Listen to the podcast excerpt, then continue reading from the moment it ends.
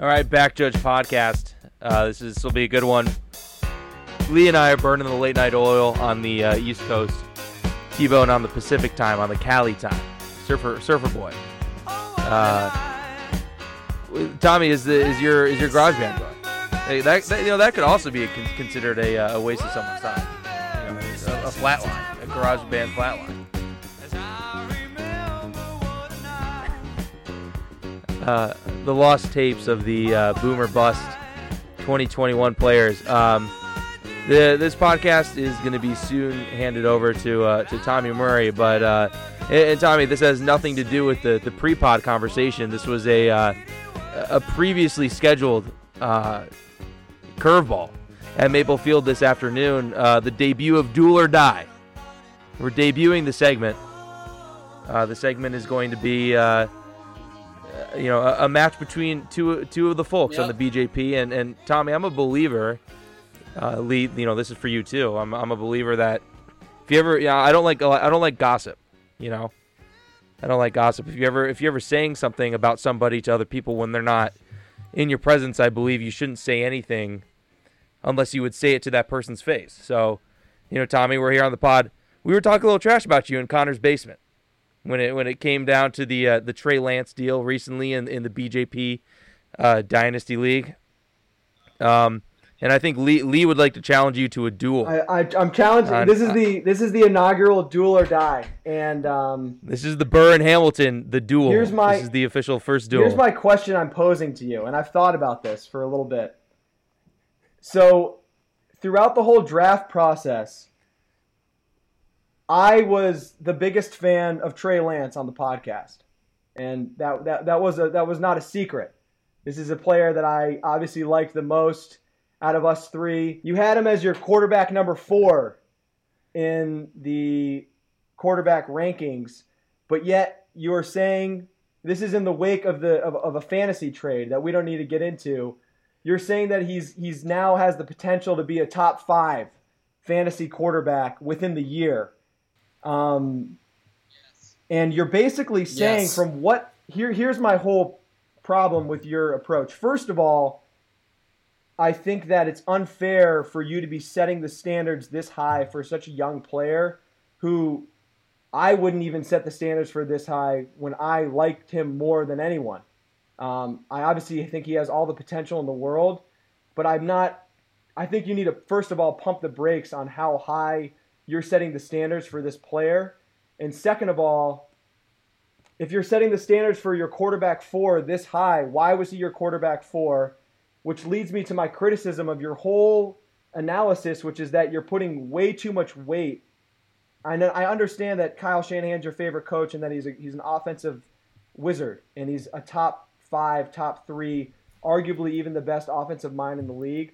I still would would would say you're putting too much weight on if your quarterback four from the draft you think can be a top five quarterback in the NFL from a statistical standpoint within the year, you are putting too much weight on the the coach and the organization because he shouldn't have been. It, it, there's a, there's some there's a break in the logic somewhere. The, the quarterback class was good last year. I don't think it was so good that the quarterback four can be a top five quarterback in the NFL and I I, I kind of wanted to say that it's it's a little bit. I just think you need to kind of pump the brakes on that whole that whole take, um, because there's there's a there's there's a break in the logic. It doesn't make sense to me based off what you've been saying the whole time. Yeah, there's there's there's multiple things to address here, and I think, uh, I mean, one, um, you know, I've I said in the pre-draft process that I would bet on Mac Jones and Trey Lance to win Offensive Rookie of the Year at plus 900 because that's how much I weighed going to the the 49ers. I mean, there's multiple. I mean, dude, we're talking about. To be fair, if I'm being fair here, we're talking about fantasy where you're reacting. You guys were were brought this up because you were reacting to my disapproval of John Dolan's trading of Trey Lance in our dynasty league. Um, based on you know based on what I think Trey Lance can be as a fantasy quarterback which I'm not saying I don't believe this in real life to a certain extent, but in, in fantasy, he's valued higher because of his dual threat ability. That mixed with the system and how highly I think of Kyle Shanahan. This that is a very specific thing for fantasy, and I think Trey Lance being. But for the record, you have also bet on him to be rookie of the year. So yes, that's yes. Uh, Clep, you got. You, let me let me let me address this, Adam. Why don't you let Why don't you let me talk and let me address everything because I was going to go through everything from the fan, fantasy perspective because that's what I said first, and I did say that I was going to bet on him and Mac Jones. I thought it was a good play in the pre-draft when they were both plus 900 to win Rookie of the Year because I thought whoever went to San Francisco, I would make chalk for the award. That's what I said. I also was the lone wolf in this group for thinking that all four of these quarterbacks were going to be successful at the NFL level. Because, and you guys both assured that that is a statistical anomaly, which I agreed with, and I'm not saying it's likely to happen, but I think this quarterback class was that special. Trey Lance in my mock draft went number seven to the Lions. He's a, he was a top seven pick, and I said he was a top five talent throughout the pre-draft process. I was high on all four of the top five quarterbacks who went, or all 11, I guess, because Fields went 11. All right. In real life, yes, I have bet on Trey Lance to win Rookie of the Year at plus. I, I think that's who I would make chalk for Rookie of the Year because I think he's going to be on a playoff team, a potential division winner, a, defense, a potential first round bye in the NFC. I think when it comes to San Francisco, I think Tampa Bay and the Rams are the only two teams that really I would I think you guys can make a good argument for being better than the NFC at least in, in my in my point of view. In Green Bay, I guess I would throw in there now with Rodgers being back in the fold. Um, so yeah, I mean, I, I understand the criticism. I think the I think the only thing that they're really, you know, is is the effect of him and Kyle Shanahan's system. When Lee, you're saying for me to pump the brakes on that belief. I mean, I can. That's definitely me being biased to a certain extent. I mean, it's a mix of a lot of things for me to come to that conclusion. So I think that's fair. But everything else, I think. I actually have been pretty consistent about through the podcast. I think the only to you guys. inconsistency So, would you- be that you didn't draft him in fantasy because you could e- e- because even if you weren't starting him based on the valuation that you were assessing, you could get a, a, a, a, a treasure chest for him basically. All right, now let, let me. I think I think that's a kind of fair point, but we also. I mean, I didn't when I talked to you guys initially about you know what I had the problem with trading him in our one quarterback. I think it's fair to uh, you know we need to say it's this is a one quarterback league. Is the lack of value of the position, which we all disagree about, and you guys said that when I mentioned that to you guys, and I do agree with that point. But I think, especially, you know, I'm not. I think we all. I mean, at least Lee and I for sure. I mean, with Herbert, I'm not going to anoint Herbert. I know he. I mean, he looks unbelievable right now, but I still want to see what he does this year.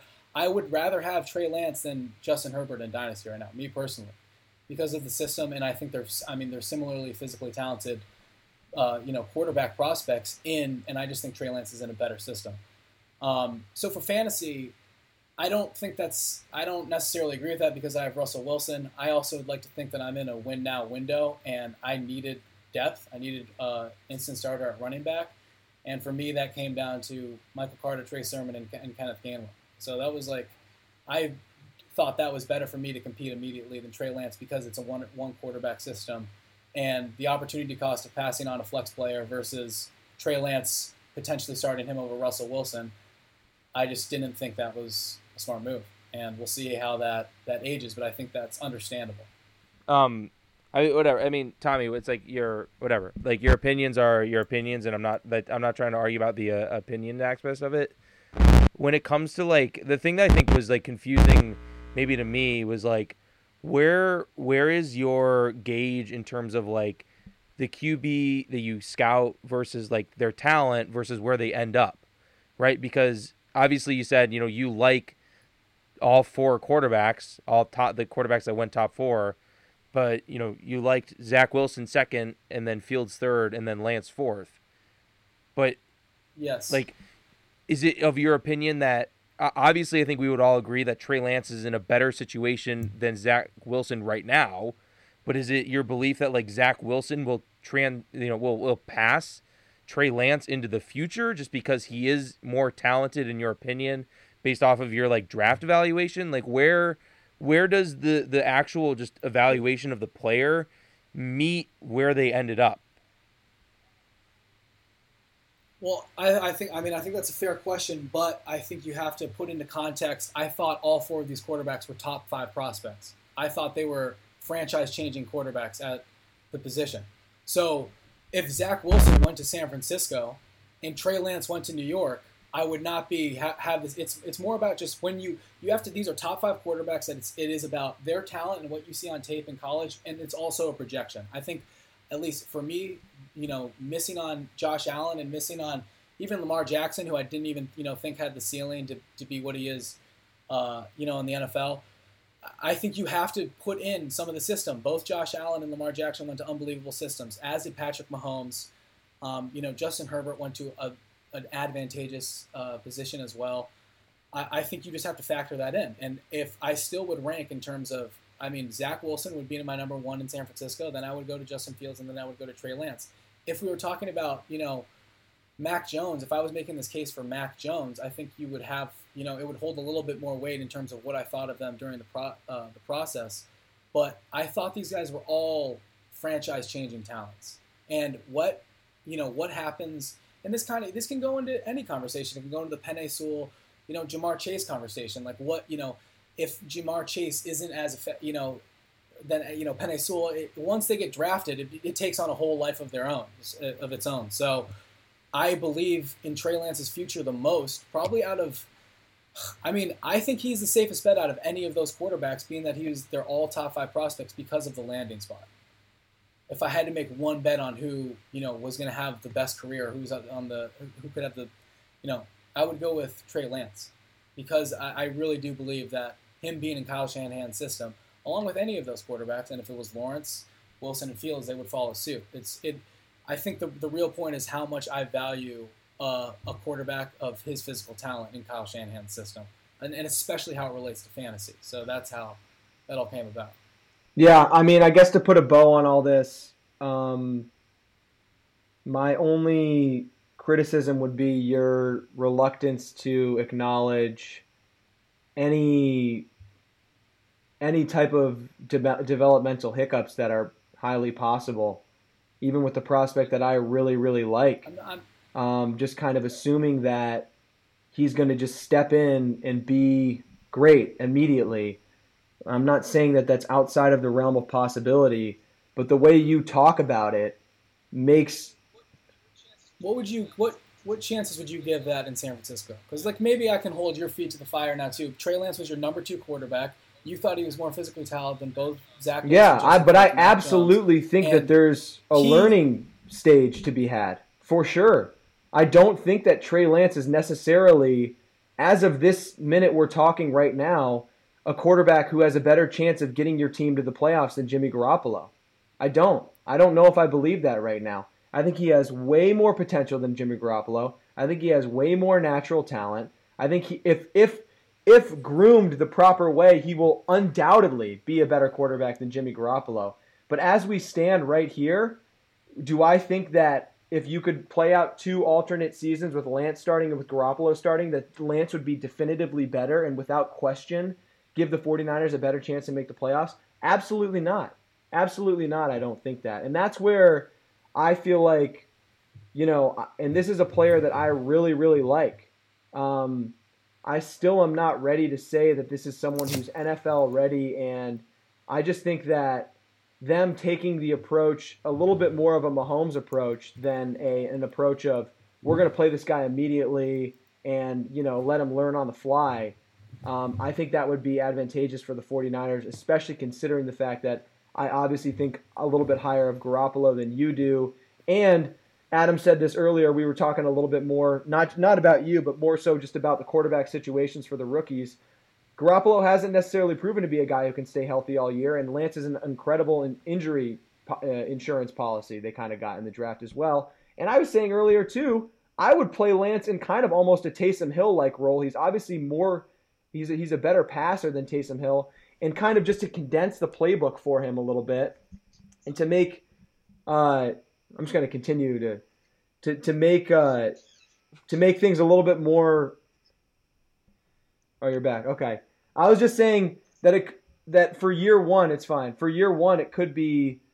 I guess what I would do personally uh, would be to, to be using uh, Trey Lance in a little bit more of a Taysom Hill type role, where he's seeing the field. You can condense the playbook a little bit. You can give him looks that he knows what he's going to see and kind of just see what you can get out of that and, and let Garoppolo you know, steer steer the ship a little bit until he until he wrecks it. Um, because we haven't really seen a healthy Garoppolo since the Super Bowl season. And, you know, I just think that they kind of got to proceed with caution with Lance, just considering the fact that he is so young, he is so kind of malleable at this point in his career. And I wouldn't want to see them kind of just throw him, uh, just throw him to the wolves a little bit this early. Not that I think he can't handle it. I just think that they're in a they're in an advantageous position right now, and the way they they should go about it should be to proceed with a little bit of more care and, and, and caution than just saying, "Oh, Lance is better. We're going to start him."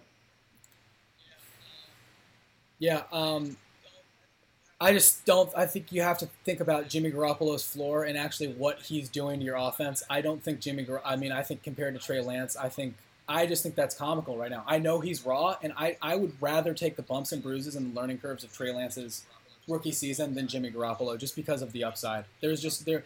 I mean, even if I were to grant you that Jimmy Garoppolo uh, is a better option to start the season than Trey Lance, which I don't think it. I just I their offense is just limited. They're just clearly limited. Think about what Trey Lance does to a defensive coordinator. I know you know this. I think it's just the matchup advantage that you can get in you know combined with George Kittle, Brandon Aiyuk, Deebo Trey Lance is not as comfortable as an have. NFL quarterback as Jimmy Garoppolo is.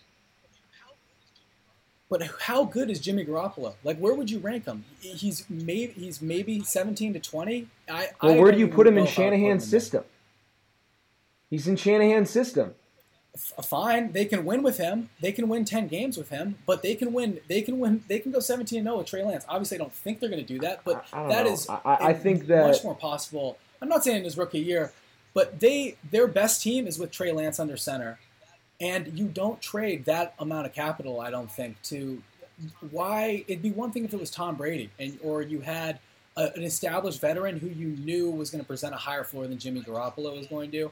I just can't. Uh, but I mean, Tom, Tommy, just, don't you I, think that like I, I, know obviously like oh, what does Trey Lance do to a defensive coordinator? Don't you think a defensive coordinator could throw fits with Trey Lance with a guy who hasn't played football really in in two years and was at the FCS level and obviously, we all believe like in Trey Lance and his ability, and obviously the 49ers do with what they gave up for him. But like, why does it have to be like he's starting in his rookie season? And I know I've even said like it's it's more about the mental side of things than even like the physical side of things when it comes to a rookie quarterback starting.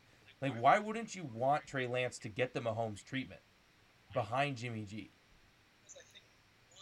because I think one San Francisco's window, really optimal window, is now. There's no, they can't afford to burn a year. Like they're gonna have to pay Nick Bosa soon. They're gonna have to pay Deebo Samuel and Aiyuk. They've already paid like they're they have a lot of good players on rookie contracts, and they also are paid up for veterans like Trent Williams. And I mean, you know, we'll see how uh, Kinlaw. You know, they they have this is their window. They're a top five team in the NFC, no doubt, in a weaker conference than the AFC they could be better than Tampa Bay. Like I don't think any of us, if we were at that's a lot to put on the shoulders of a twenty-year-old quarterback, bro. Team, I, I, but I don't think you. But and also, I also think, as we've seen with the Drew Locks of the world, and you know, much lesser quarterback prospects, there is an advantage also of playing a, a quarterback who hasn't had any NFL film on him. On him, I also think he's a perfect scheme fit too. A lot of what they ran at North Dakota State was it's the same kind of uh, you know power run, PA using his. I just think it's. I think I, I'm not going to let Jimmy Garoppolo stay in the way of that ceiling, and I don't like what uh, like how likely is it to you guys that of what I'm saying happening. Not I'm not saying they win the Super Bowl with Trey Lance, but Trey Lance being a better quarterback for the San Francisco 49ers than Jimmy Garoppolo. I where you know even if we're I don't know, I, I wouldn't rule it. I'm not going to rule it out because I like Lance a lot, but I stand by what I said. Like I think as of right now, Garoppolo gives the 49ers a better chance to make the playoffs and to be a consistent football team week in and week out. Um, I believe that, and I love Lance to death. Um, I don't think he should start, especially considering the beginning of the schedule they have. I think they can be a very good team with Jimmy Garoppolo. I still think they can utilize Lance in certain ways that don't put as much pressure on him, and you're not putting the whole franchise on his shoulders. I think he still has a good bit to learn as a starting quarterback in the NFL. Uh, I don't necessarily agree with you that their window is like right now this year. I think they've got a lot of really good young players on the team. Obviously, down the road, they're going to have to pay a few of these guys, But I don't think that it's like, oh, we need to start Lance now because our windows are. I don't necessarily know if that is like a viable point. One sec, one sec. Uh, I have a. I'm sorry. I have a question for both of you because I think we're kind of talking. I understand, but it's just I understand what you're saying. But who gives them a better chance to win a Super Bowl right now? I think Garoppolo does. I would say Jimmy G because just based off the fact that they've been there with him, and I think I think more of the art. I mean, I think more of the conversation is like, do you think it's more advantageous just to say we'll take the bumps and bruises like with Lance, his rookie season, and that will make him better in year two, or do you, you know, kind of bring him along slowly but surely, and then really just like hand him the keys in his second season? Yeah, and I wouldn't say that I feel that way convincingly, Tommy. I would say that I feel Gar- I would give the slight edge to Garoppolo. How could you? I, I would. I would. Uh, what do you mean? I'm like, who would make the argument? Like, how could you feel comfortable in that opinion? Like Jimmy Garoppolo Tommy, has Trey shown Lance nothing, hasn't started an and NFL I game, think- bro. I understand, but like how hmm. like how relevant is that really? Like how big of a part does that play? Like if he goes out and balls out against the Lions in Week One, which he will if he starts, is that going to be surprising? I just think And you have you have mean- yet to consider a that to reality in which Trey to? Lance struggles on any level. You have yet to consider that. You have yet to I consider that consider it. reality. I just, but like, I'm like, what if gonna- he goes I out mean, and plays the Lions I- and but I'm throws two interceptions I- I and they gotta- lose to the Lions twenty-three to twenty?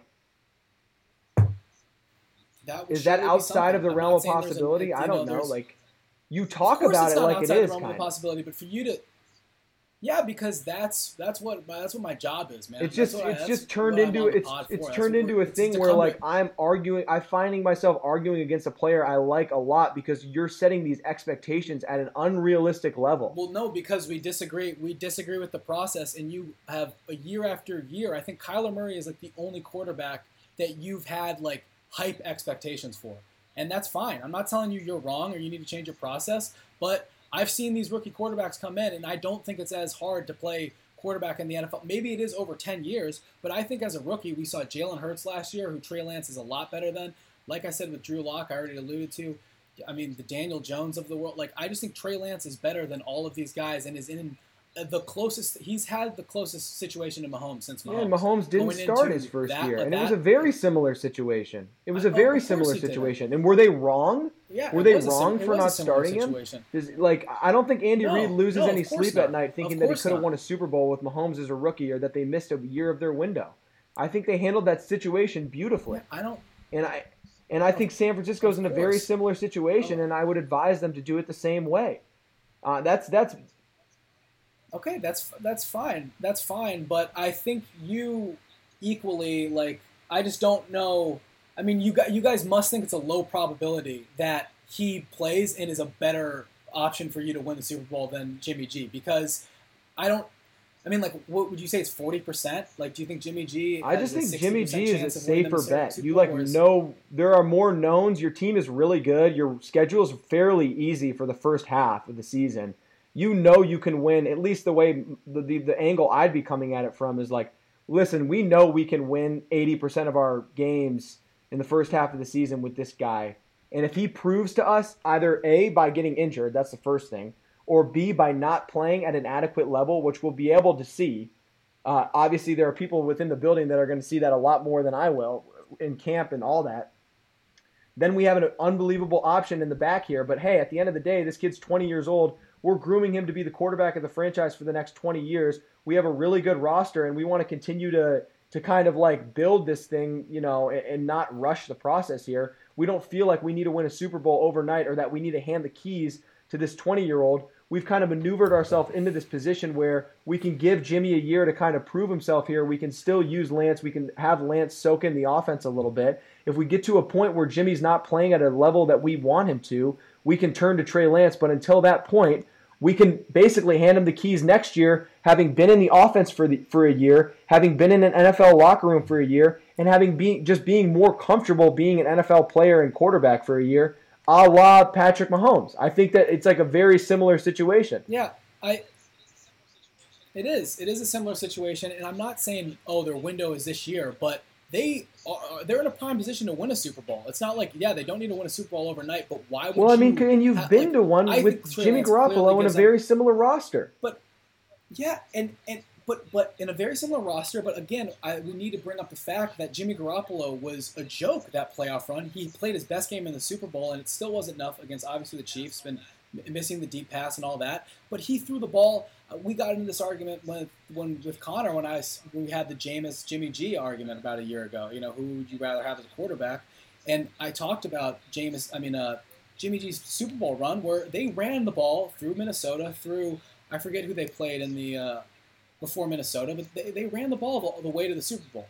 You know, they played really, they played unbelievable defense, and they ran the football and made Jimmy G uh, convert the occasional third down. But I don't think uh, if, if this was even Alex Smith or any, he had a pretty good year in 2019. I know the playoff run was the playoff run, and that I mean that was working for them, so they didn't move away from it as they shouldn't have. But I mean, he nearly 4,000 yards, 27 touchdowns, 13 picks. I mean, he was a good quarterback that year. They won a lot of football games. He's, he's a he's a trailer he's a trailer he's quarterback. Not I'm not about, trying to say that he's going to be the guy that's going to yeah, you know and, carry you to the promised land, but he's proven that he can do that much. Like, why would you waste? Why would you waste a year of, of physical like you can't tank in football and I'm not saying that you're saying they should tank but it's like why would you not play? If he wasn't and I ready. guess maybe just comes down I to I just if he wasn't ready. And that's I think I think that's all like Lee and I, I are just, trying to say is that like hey this is a kid who do you hasn't think played he, fo- do you think he he's not ready? two years. He's coming from the FCS level. It wasn't like he exactly I, lit up the first preseason game and you have a guy who has been to a Super Bowl with the same team on your roster like that's all we're trying to say. I, I just think that you're he, not taking like, account to the Jimmy fact G that Trey Lance would, in my opinion, Tommy, in my opinion, and this is a player I really like. I think Trey Lance would probably take more sacks than Jimmy Garoppolo and that there would be a there would be a few more mental sure. lapses that that happen with young quarterbacks that Jimmy Garoppolo that wouldn't happen with Jimmy Garoppolo. Like I, I think that that is absolutely I, I absolutely maybe, a, a likely anything, scenario, and I just think Jimmy Garoppolo has a very clear grasp of being an NFL quarterback and being in that offense, and that's the reason why he's favored to be the starter. I don't think they would have drafted Trey Lance if that so was you're, true. You're like, ruling out the reality would, that would, Kyle Shanahan and John Lynch are drafting Trey Lance for every year in the future that isn't this year. You think that that's not?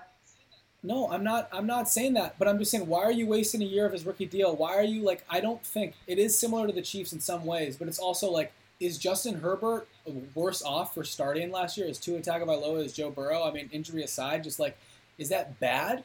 Like, I don't think it's I don't think it's necessarily like oh well look at I Mahomes. think it might have been like, bad I, Tua. I don't think that plays I think a part. It might have been bad for Tua. Sure, I mean, but yeah, but that's yeah, like, but I don't. Again, I don't. My point really is that it's not really that relevant because I don't think saying oh look at Mahomes and I could say well look at Herbert. I don't. I don't think they're both separate situations, and Trey Lance is in his own unique situation. And I think it's an unbelievable situation for a player of his caliber to be in. And I know you guys agree with me. I just think we disagree about what Jimmy G is I don't I think he's a 20 to 32 quarterback. You know, maybe in the top in the you know the top half of that. But I can't say that definitively with how good all the quarterbacks are um, in the NFL right now. So, yeah. and and you know we'll, we'll we'll have to follow it as it as it goes along. We can we can move on. I don't know. I mean, I, I, I just I'm, I'm I just good. feel a little bit yeah. sour about the fact that it's just turned into a like I love Trey Lance. I mean, I, I obviously want him to do I understand, well. But don't, um, I just think that just, you're you have this very rose-colored lens of how everything's going to happen and how it's so crystal clear that if he comes in and plays, he's going to be so clearly better you, than Jimmy Garoppolo. It's going to be like laugh. You say it's laughable. Um, I just don't. I'm not willing to. I'm not willing yeah. to, to, to get on on That's that fine. plane of thinking. That's fine, and and perhaps the result of this, uh, you know, you know, philosophical debate will change our minds. You know, going. I'm just interested to see who starts week one. I'll be. This is this is this is my last question. This is my last question. So so yeah. I mean, I think I'm what I'm I might be getting stuck on is just like where you really actually rank these rookie quarterbacks in the grand scheme of the NFL.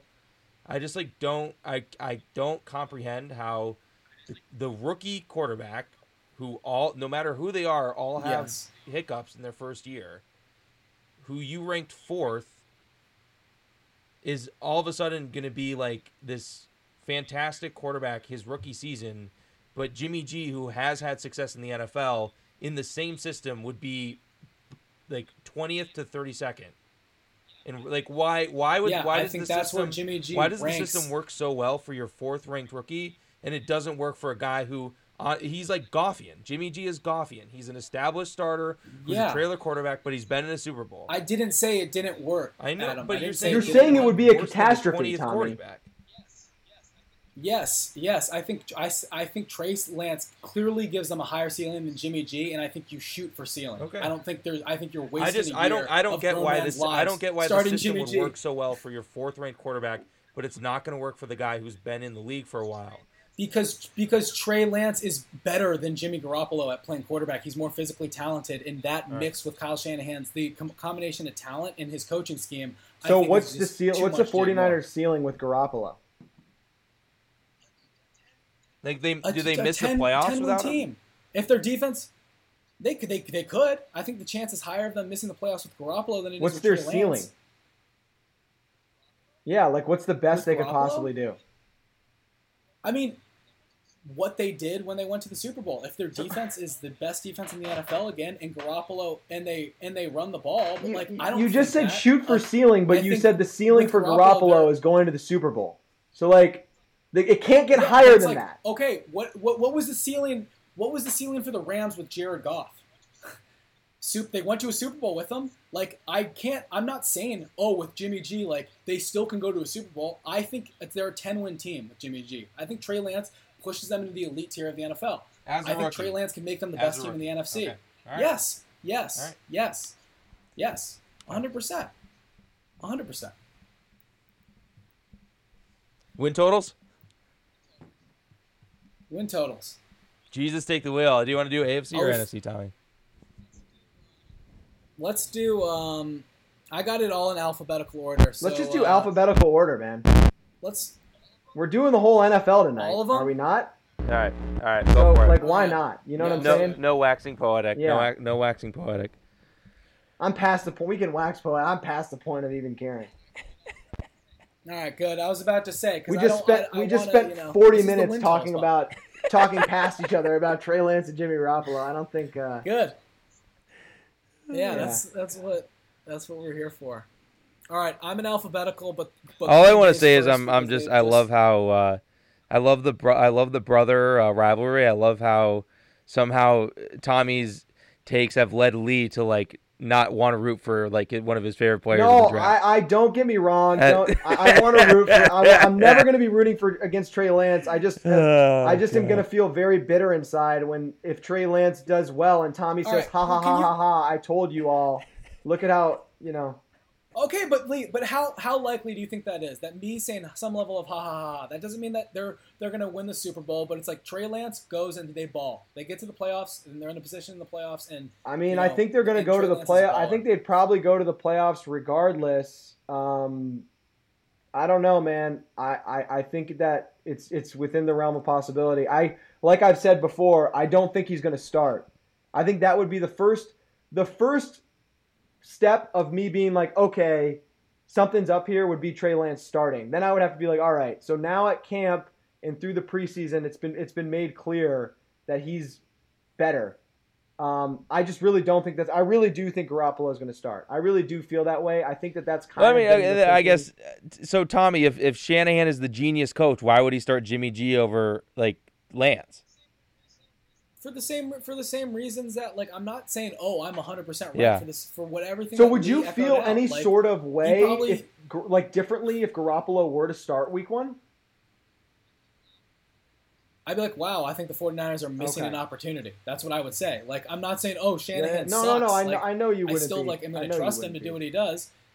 They already made the right decision. They drafted him. Like he's going to play eventually. I think they should do it sooner rather than later. Like they already made the best choice. They didn't draft Mac Jones. Like that's what we all were on that side. So, you know, I they made the right decision. I, they're an unbelievable, unbelievably running coach franchise. You know, and I think we all agree with that to some level. Like this is a this is an upper tier franchise in the NFL right now.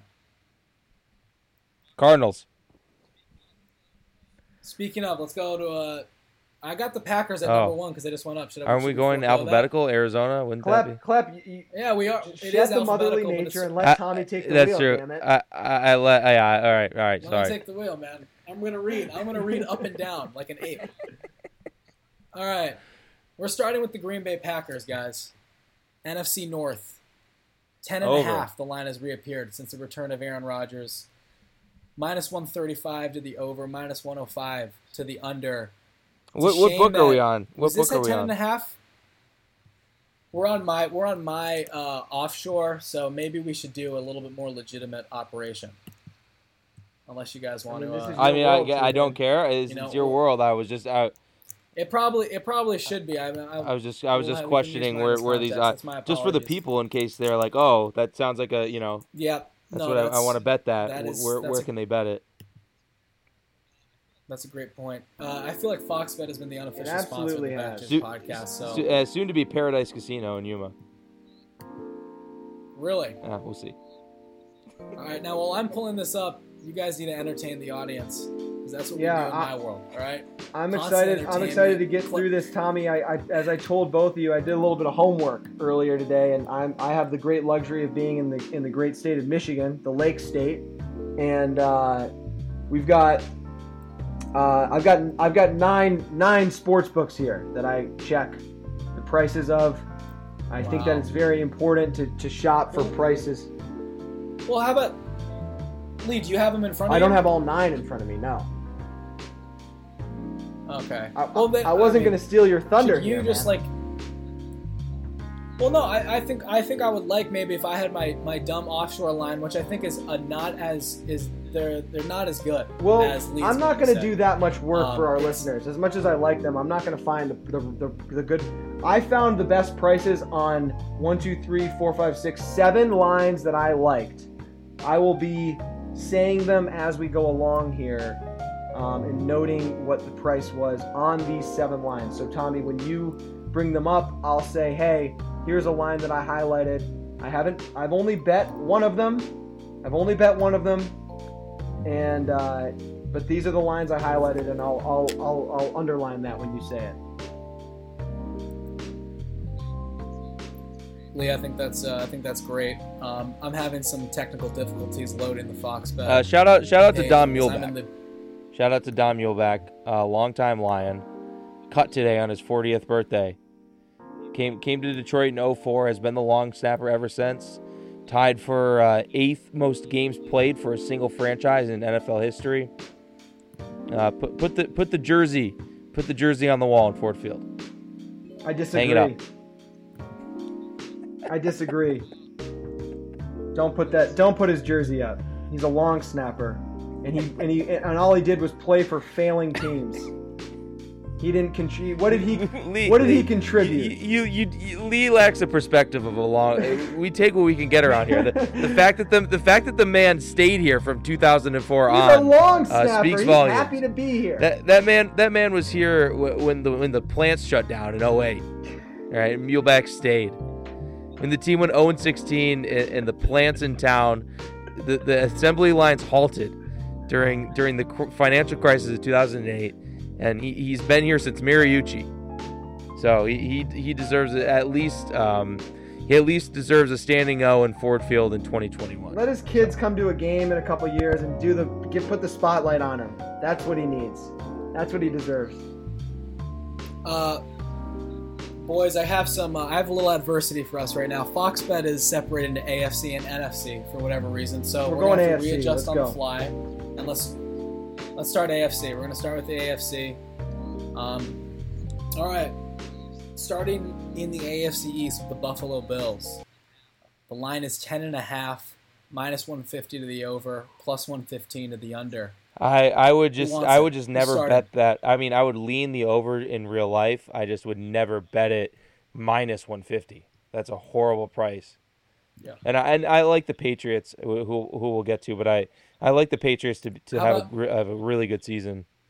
So Yeah, I- I would. I would look. I I would. Lee? I would get. Same. I would get liquid here, and I'd look for an 11 if you want to bet the over. Um, this is a line I would stay away from. I'm going to play ball here, and uh, I'm going to lean with Klepp here. I, I think that I would probably just bite the bullet and and lay the 150 on the over here because I just don't think. I just think 11 wins is more likely than than than uh, than 10, 10. for the Bills, I would say. I would say 12 is is maybe even more likely than 10. Maybe that's a little frisky, but yeah, I'd bite the bullet and take the over here. I'm not in the business of taking the Bills under this year.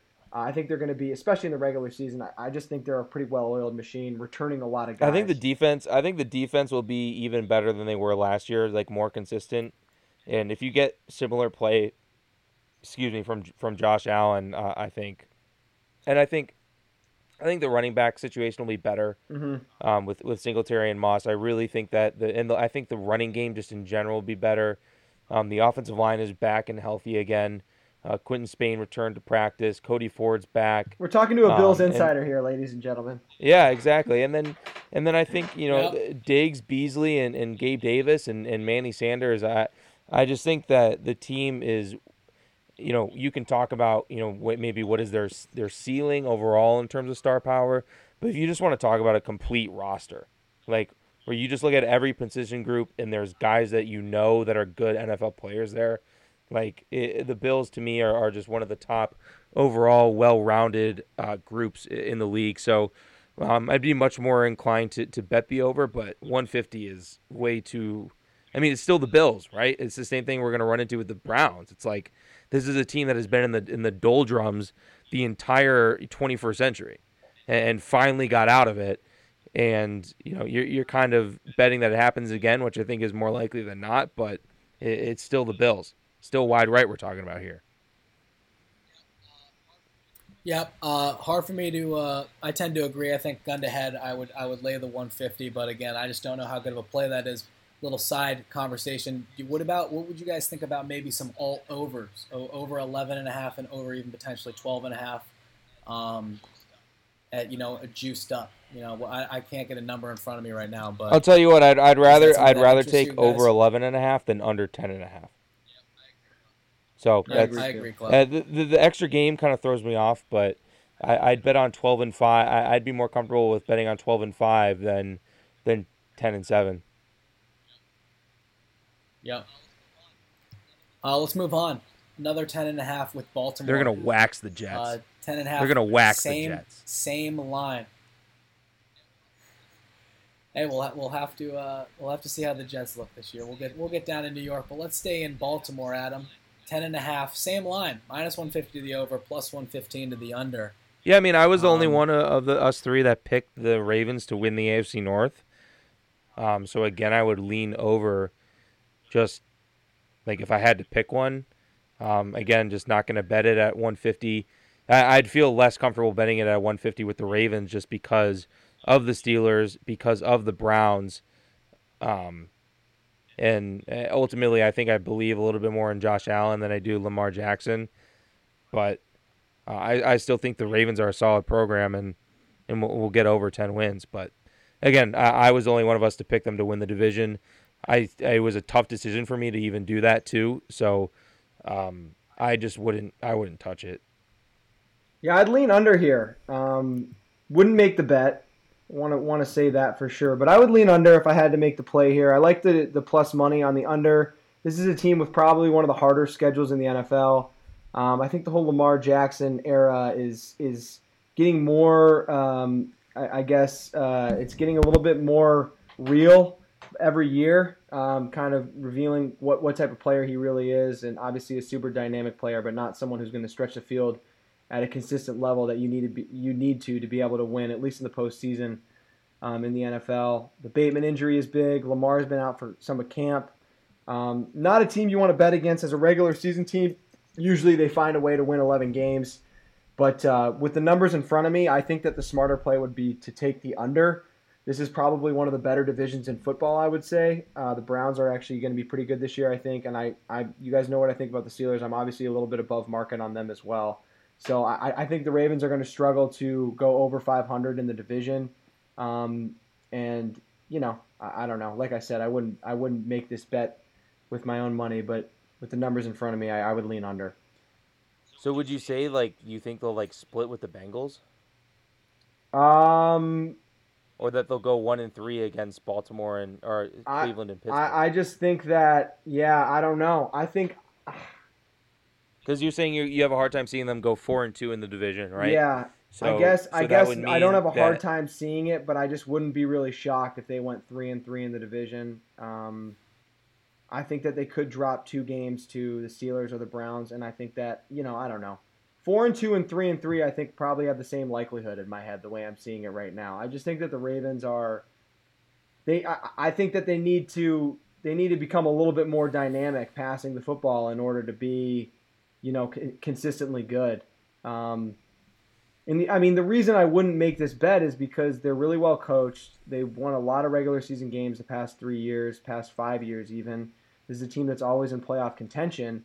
But when you're talking about winning 11 games, I mean, you got to be kind of you have to be fairly dominant to do that. And I just think that the reign of dominance for the Ravens, uh, I'm not saying it's ending, but it's just kind of you can you can kind of see where the end of it is. I guess you're you're you're. It's not like there's very many unknowns about Lamar Jackson, um, and I think defenses are going to start are going to start to scheme around his inability to effectively throw the football, and that might pose some issues for the Ravens that they haven't really been able to reckon with yet. Um, and I think that could lead to them, Yep. you know, dropping a game to the Bengals perhaps, or you know, losing a game in, in Pittsburgh, or you know, Yeah. things of that nature. Makes sense. Yeah, um, I mean, just with what I think of Cleveland, probably you know being the highest of them on them of, of us three, I there's no way I would take the over ten and a half. Uh, I kind of tend to agree with Lee. I mean, I'm not I'm not really in a rush to bet under 10 and a half either. But and also something you need to mention too is Lamar Jackson. Just the injury risk, I feel like is is higher, and I think you got to bake that in a little bit. Then with, I mean. I mean, Josh Allen. We'll see how much that he's running too. Those are two, you know, going back to Buffalo, two mobile quarterbacks who they like to put their body on the line, and, and you know that does not age well. Um, and, and the fact that Lamar has been as healthy as he is, is is pretty insane. And for him to do that, I mean, I guess I wouldn't be shocked, but I definitely think that's important context too.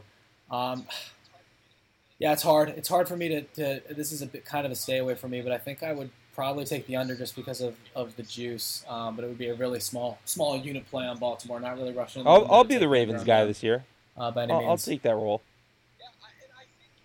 Go Yeah, I, and I think, I mean, I, I think, it, I think Lee brings up an interesting, interesting question. You know, if if teams are going to be able to, you know, how, what what Lamar's next couple years look like, or at least this next year. I mean, I think I definitely think he's a more efficient passer than maybe Lee is making out, but Just keep that dude in the pocket all know, game, man. it- if you can do that, it's it's hard to do. but how? But that's a lot easier. It's hard to do, but I mean? If you No- can find if you can find no ways to do to do that, I mean, in the playoffs, they, teams have done it. It- You know, we were talking about that earlier. They scored three points against Buffalo. I mean, I know it's cold Yeah. out, but like, you can do it. No, again, but we're talking we're talking about them pretty much staying consistent with what they were last year. Like if they if they have a season like they did last year, they probably get 11 wins. I don't know. Right? They've also kind of been not. worse They do have every single schedule, year huh? in the Lamar Jackson era. I mean, I don't know about that. They, he won MVP, and then there was last year. Yeah, I guess so. I expect them to be worse this year. Ah. All right, let's stay in the division. Let's move on to Cincinnati. Uh, the line is six and a Oh. half, minus 125 to the over, even to the Oh, that's under. an under smash. No, it's Um, 125 to the under, T man. Yeah. oh, Oh wow, they, they switched it on me. All right, well, they, I don't know why under is first when all the other ones are Yeah, over. that's that's Thanks a bad Lee. that's a Under is bad minus feature. 125. Uh, over six and a half is, is even. L- Lee's a Fox I, mean, I bet think vet. Klep kind of summed it up. Lee is, yeah. Um, he knows he knows that interface better than I, I have some complaints about these books that you guys, if you guys give me the floor, I, I can complain for another 30 minutes about the intricacies of some of these books. It sounds like a free solo. One thing I will say is Portnoy and Barstool are thumbs down all the way. Fix your book. Fix the layout. Anyway, sorry, Tommy. Yeah, It's- that's a Greenberg letter that needs to be. that- That's Greenberg needs to write a series of letters to the various books and their interfaces. Um, yeah, I guess the ball's in my court. Uh, you know, I, I tend to see the upside in a lot of teams, and I certainly see it with Cincinnati with the offensive weapons that they have. But, you know, there's just no reason for me to have any faith in Zac Taylor, and I can make a more compelling case for a lot of other coaches than Zac Taylor. And because of that, you know, of course, we all could say, well, you know, maybe it all comes together this year. Like, look at you know that offensive talent, the offensive line, you know, Mixon and those receivers with Joe Burrow. You know, I definitely see the upside, but the defense eh, won the division. Two, the defense being you know meh at best, an average defense I think is at best. I don't really see them kind of going over the top and, and making an impact on the game in, in a consistent positive way, um, which is going to make them you know have to be in a lot of shootouts. Uh, and just the fact that they're going to have to play the Ravens, the Steelers, and the Browns. Can, can we twice, get you uh, on the you podcast uh, in audio saying that at least the offensive line is somewhat concerning? It's a concern. I, I never said it wasn't a concern, right. Clap. So never so said it wasn't is. a It could. concern. The, It was a the, more- the offensive line could also play. Of course okay. it's a There we concern. go. All right. Good. It's of course it's it's a bottom it's a bottom seven unit easily right now. They I mean bottom five. Yeah, I, easily. I think I think the bottom know, line is like so much more has to go right for the Bengals for them to win seven games, and Yes. and then you know I think is likely to go wrong that would prevent them from getting to that point. So I'm gonna just repeat what you guys. I think this is a bad football team. Really, I, and you know what? I don't want to be an off-season tidbit whore here. Excuse my language, but the Burrow confidence stuff is concerning. You know, it, it's it's almost August 20th. Um, I don't think that he's going to be really comfortable until October. Um, not confident this team's going to win seven games. Real quick caveat, a little John Danner bet. John Danner took the over on Joe Burrow 26 and a half touchdown. Just want to get a quick fire round. What do you got? What uh, both of you guys think about that? Um, I mean, I think, I think I would bet the over if I had to, to be honest, because I think they're going to be behind in a lot of games, and I think it's just a matter of him staying healthy. I think Lee. I mean, you know, I have a hard time believing that Joe Burrow is going to be that gravely affected um, by his injury, to be honest. And, and and I just think I just believe in his mental makeup, and I thought he was un, I thought he was ad, as advertised last year before for the injury, and and I think you know 26 touchdowns. so you you, know, you're talking like a little bit like like one and a half touchdowns a game. Yeah, a little over. I mean, if Joe Burrow can throw 30 touchdowns and they can win Yeah, no, five that's true. Games, Yeah, You know? I, I think I agree with Tommy that like him throwing touchdowns has no correlation No, with yeah, like absolutely. a, a win total over. Um, I would lean to the over probably too. I thought that was a I'd good lean line to the though. yeah, yeah. I think it's a, I think it's a good line too. I actually thought about making that bet before I was looking through. Uh, good to know that that John Danner is on it. Uh, let's continue to stay in the division, boys, and in the state of Ohio. The Cleveland Browns, ten and a half is the line. Both the over and the under are dash one ten. Um, I think you guys know where I'm going to stand on this. Uh, I, I, you know, I have this team to win the division. I think, I think I definitely think Cleveland's going to win at least 11 games, and I think they don't have to, you know, win the division to do that. They have a pretty easy schedule, I think, relative to their talent level, and I think this is a top dog in the AFC for me this year. So I'm I'm all over this over 10 and a half for the Browns. Yeah, I'm kind of torn on this one. I don't know. I think Cleveland and Baltimore um, are in a similar kind of power rank, I would say. So the fact that you're going to get minus 110 to the over here with an easier schedule with a team that I would rank similar to similarly to Baltimore is definitely enticing. Um, I just still have a little bit of concern about kind of buying into the whole Cleveland Browns. Um, you know, are going to be great. They're great now, and they can be nothing other than great because 11 wins is great to me. That's like a really good team. Um, absolutely think this team has the makeup to do that. Not a bet I would make, but uh, Yeah. T- ten and seven like sounds like just right. 10 and 7 the- sounds like some sounds like where I see them. So I'm trying to figure. I will say, I I will take the over because I think 11 and 6 is more likely than 9 and 8. Um, so I'm going to go ahead and and, Yeah. and and take the over here because of the price. I think ten and uh, yeah. I don't know. I I like the under a little bit. Obviously, I picked the the Ravens to win the division. Um, Beng, I mean the Browns also had a pretty easy schedule last year. On paper, it's it's somewhat easy again. Um, it's also the Browns, so Yeah, no, I- I just realized you would clear at 10 and 7. I know. Um, I, I, that's why I lean to the under. I think yeah, 10 I'm and gonna, 7. I'm gonna go ahead and lean to the under as well. I'm gonna lean to the 11 Under as well. 11 sounds. Yeah. You guys should you guys should throw you guys should combine throw throw 15 bucks on it each. Get a little 30 pot for you uh, just for the sweat. I think that's going to be a sweat. I mean, you guys it, it definitely could happen, but what are the chances that they're, you know, 10 and 7 with 2 weeks to go or something like 10 that? and 10 and 5. Um, and yeah, ten and five, whatever. I'm, not a math guy, but I mean, after the Chiefs, I think it's worth going through the schedule. I mean, quickly. You got Chiefs, and you have Texans, Bears, potentially with Dalton still starting. I mean, we'll see what happens with that. Uh, Vikings, Chargers, Cardinals, Broncos. Steelers, Yeah, it's not that easy. Patriots, It's not that easy. I don't. I don't know.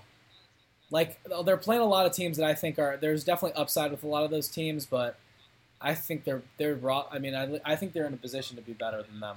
Um, I mean, I'm just high on this roster, so we can move on. Uh, well, this is an interesting line. The Denver Broncos, eight and a half. Did that move up one from seven and a half since, or I think were- it was eight they a. The Chargers are always eight and a half.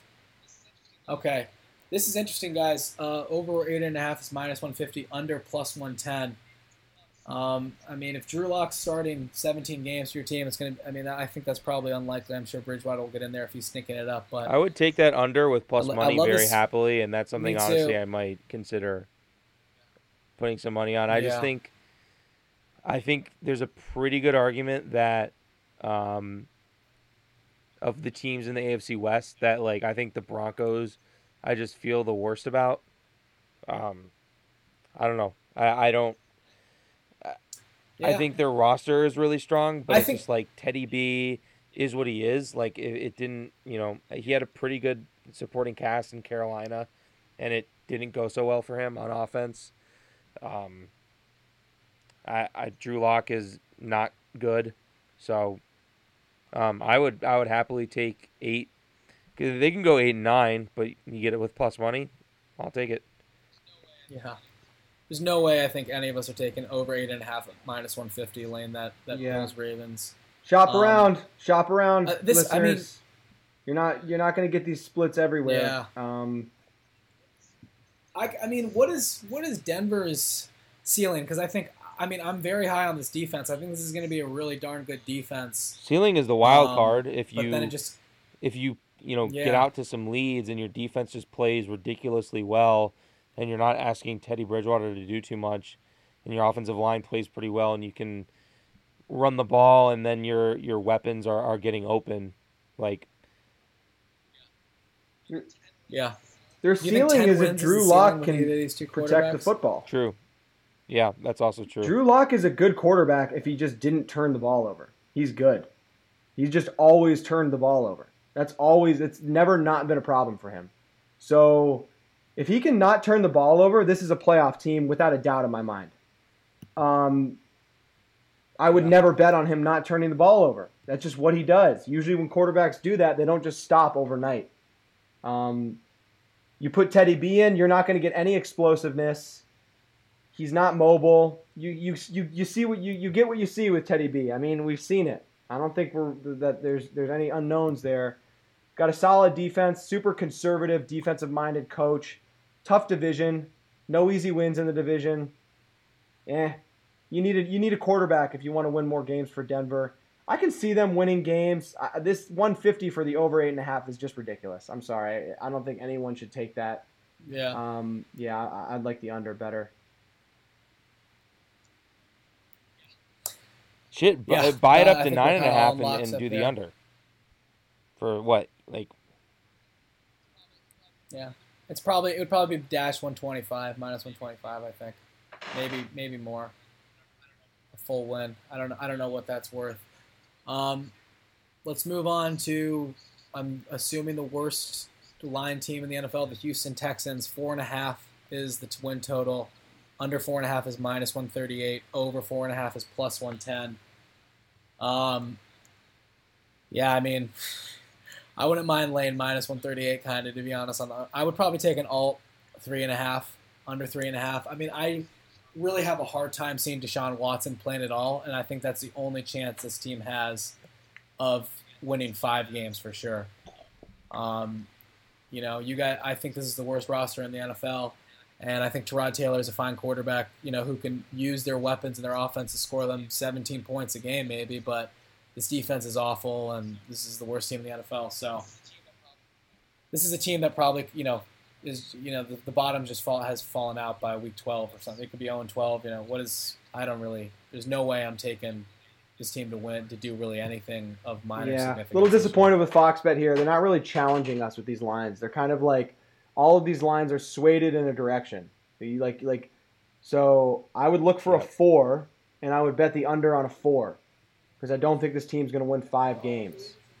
But if I had to take one of these, I would lay the 138 with an under four and a half. But when I'm taking win totals, obviously all of us can agree. I, don't want to be laying like 150 or 138. I'd rather just like find a better price, which we have the luxury of doing here in the great state of Michigan and across America, hopefully soon. Uh, there will be more legislation leading to that because if you care about sports betting and you want to, you think you, you, you can find an edge, you got to look everywhere. Um, I, I keep reiterating that because it's true, but it just stinks because it doesn't really make for great content here. When it's like I'm not going to take 150 on a team. Like I'd rather just like move it move it a half game up. You know, I, I don't know. Um, so yeah, I, take the Yeah. under at minus 138, but I would I'm just going to start saying what I actually think. You know, it's like I'd shop for a four somewhere and take the under on a four before I took it on a four and a half. Yeah, I, there's no way I would ever bet the. Te- I I don't think I'll pick the Texans to win a game this year. So Yeah. uh, I don't mean I don't think they'll go Yeah. 0 and 17, but um, What, what about what would you boys bet uh, under No. one and a half? I think Like they'll win. I think they'll win like three games probably, and have the first pick, maybe two. That'd be fun. I don't think. It's I think they they're play the bad. Jags like, week one. They It's play like- the Jags. I don't know. They play the Jets. I'm pretty sure they play the Falcons. Eh, They, they, they can get they can get a couple culture wins in there. I bet. The AFC South is also wacky. Is this team worse? Yeah, yeah, no, it's true. I was gonna say, is this team worse than the Jets last I year I don't think so. and the I Dolphins think the year so, bec- before? And it's more of a thing where it's like last year going into the year we knew Adam Gase was incompetent. Like I don't think David Culley's gonna like set the NFL on fire or anything, but we don't know that he's like Adam Gase is one of the worst head coaches ever. David Culley is just so clearly a stopgap. You know, that's the Yeah. thing. That's the problem I have. Yeah. And also, you're betting on Deshaun Watson. Not he's he's playing, not he's not too going to to a certain extent. in Houston. That would shock me. That would Yeah, uh, it would shock it would shock me too. But if he does for some reason, that would then you would hate to have laid Yeah. minus one thirty eight on Yeah. you know under four and a half. That's for that's for damn sure. And you know crazier things have happened in the NFL. Uh, let's stay in the AFC South. Going over the great state of Florida, Jacksonville Jaguars, six and a half, under minus one thirty three over. The cat's out of the bag. This is this is one of my special lines. The cat is out of the bag. Let's hear it, Lay. The cat is Take out of the the bag. I, it, literally, with the, the Jaguar is out of the bag. Um, I'm all over this over, baby. I think the Jaguars are going to be a competitive team this year. Um, not saying they're going to make the playoffs, but they play the Texans twice. I think the beginning part of their schedule is fairly easy. I like Urban Meyer as a coach. I like some of the pieces on their roster. I think he's cleaning it up a little bit. I obviously like their quarterback, their new rookie quarterback.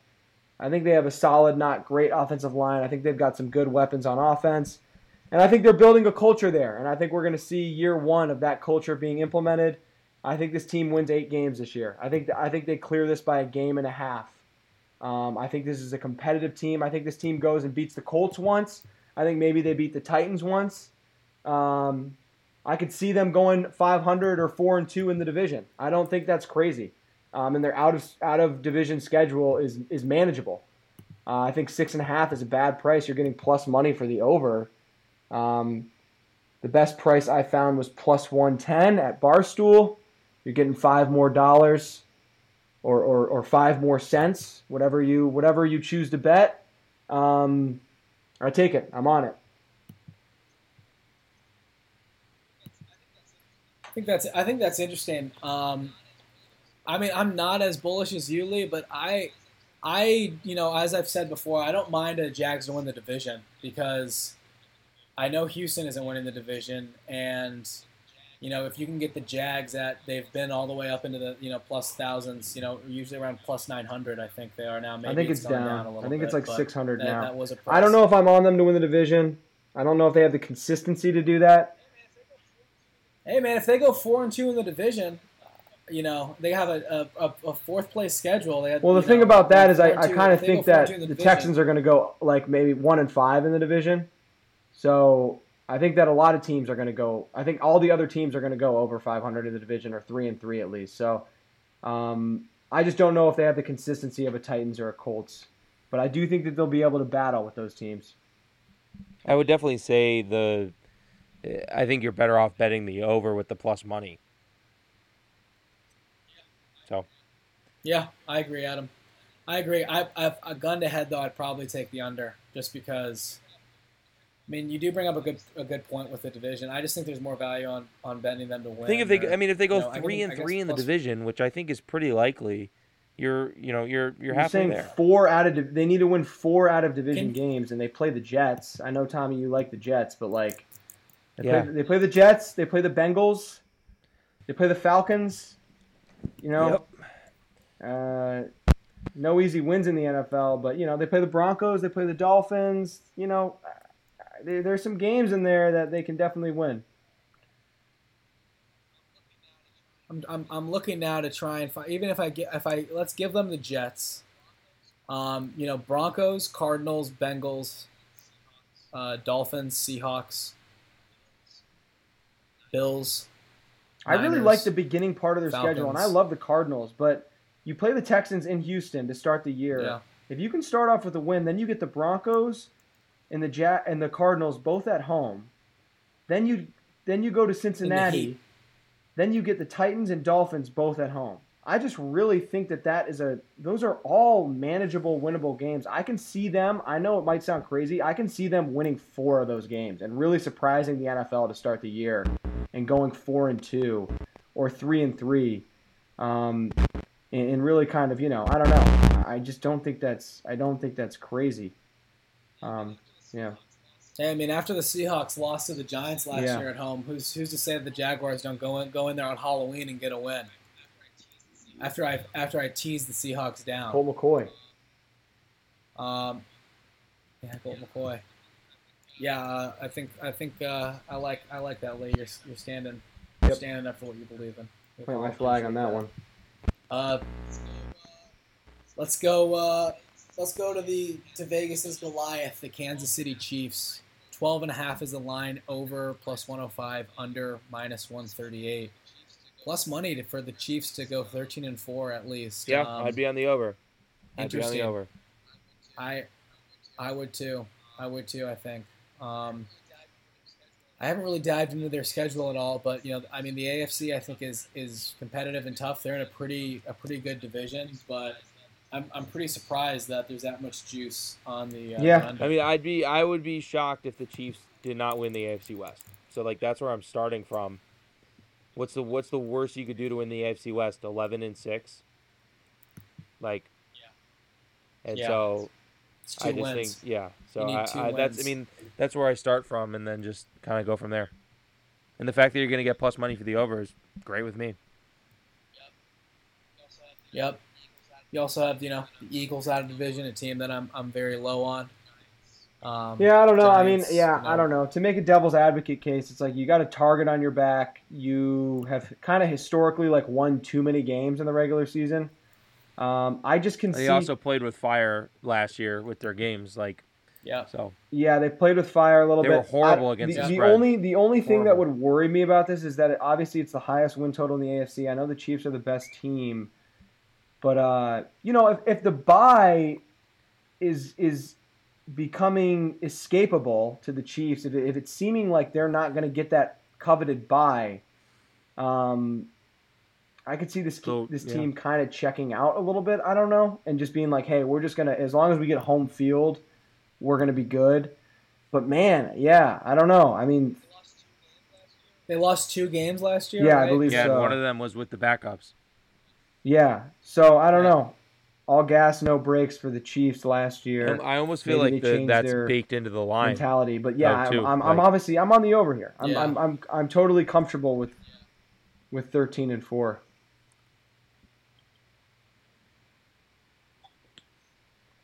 Just a really small margin for error Uh, there. Let's. There is. It, I think almost there might be even more value on taking an, an over 13 and a half at, at maybe like plus 200 if you can find that or something like that. That, you know, gone 14 and 3. Um, Chargers up next, staying in the division. We're going down to Costa Mesa, the home of the Los Angeles Chargers down in Orange County. Nine and a half is the win total. Over plus 110. Under minus 143. Whoa, what was Um, the line again? I missed it. Nine and a Oh, half under. with the over being Under. plus 110 and the under minus Under. I mean, I, again, not going to take a minus 140 price on a on a NFL wins total. I saw 120s today. Shop around. Okay. Shop around. I saw minus saw 120s minus 120 today. the under? Yeah. I'd I'd feel good about that. Yep. I think I'm with you, still Clint. a little bit, but um, tough division, rookie head coach. I think, um, I don't know, home home field Herbert. No uh, no fans. Yeah, I want to make it clear So- that I'm definitely on the fade Chargers train. Not a big fan of, of the of the people anointing the Chargers as the clear number two in the division. Kind of the, uh, the, the, the the Justin Herbert's kind of the darling of the NFL. What have the Chargers done the last five, ten years? I mean, Nothing. they had a great Nothing. roster a few years ago and Yes. kind of squandered it Yep. in Foxborough. Yeah, but I, you know, I think that I think you know a lot of it comes down down to It's a rough point. and uh, yeah, and and also lost me five hundred dollars also in as well Foxborough. because yeah, I, I remember I remember that was a tough one. it, it was Um, it was done in the first quarter. It Lee, was done in the first quarter. Yeah, we well we should have known when the Like Ravens came back, uh, yeah, almost came Lamar. back on them with with with flailing. Lamar with looked like a high school Lamar. quarterback that got Um, thrown into the game. Yeah, that was tough. Uh, but let's let's stay in the present, and I guess I'll pro- I'm probably the highest on this Chargers team. I'm I mean, price aside, I don't I wouldn't comfortably bet them under nine and a half at minus one twenty just because their ceiling. Uh, going back to our, our you know our conversation with Trey Lance, it, it's hard for me to ignore uh, with the potential of this defense. With you know, I think a potentially elite level defense. We saw with the I, I faded the Rams last year, kind of overlooking the, the impact of Aaron Donald and Jalen Ramsey, who who def but you know Joey Bosa and Derwin James, I think are, are pretty darn, darn close to that that category. If they're I think those are healthy. two um, elite players. If- yeah, if they're healthy, obviously. But you know, I think if the, if those guys can stay healthy and, and Justin Herbert, even if he regresses a little bit, I mean, he's still playing at a, a top ten QB level with the Mike Williams and the Keenan Allens of the world. Um, you know, clip your boy uh, Josh Palmer from Tennessee. You know, they, they've got some some nice weapons. Austin Ekeler, obviously. So, uh, you know, I definitely think this is the second best team in the division. Uh, and if you know, if you had to make me bet on it, I'd probably take the plus money on this line at plus one ten for over. I mean, nine and a wait, half, Ju- Justin Herbert really arguably something. played like a top ten quarterback last year, and what they won five, six games. So you're saying they're going to win ten? Yeah, but Anthony They're gonna win Anthony 10. Lynn Anthony Lynn was their coach. I, I think It's it like a down to four-game Staley, dude. bump. I think. I, yeah, their defense also was not very good last year. I think. I think Derwin James is a pretty pretty darn good. I think we've kind of forgotten. I think it's more Derwin likely that James is. Herbert plays I'm not worse than that he did worth- last year. I agree. I'm with you, Clip. Yeah, I, I said I said even if he even if he were to regress, I still think this team could win. Okay, 10 but he, games. he played Uh, at a top ten level last year. What they won six? They went like six and ten. So he Yeah, totally. regresses. It's it's I, it's more likely that he regresses than plays better. And so, eh, and, but yet they'll win likely 10, that the 10 and seven. I think it's more likely that the team progresses than regresses. Up to 10 and 7. Staley coming in as, he- head coach.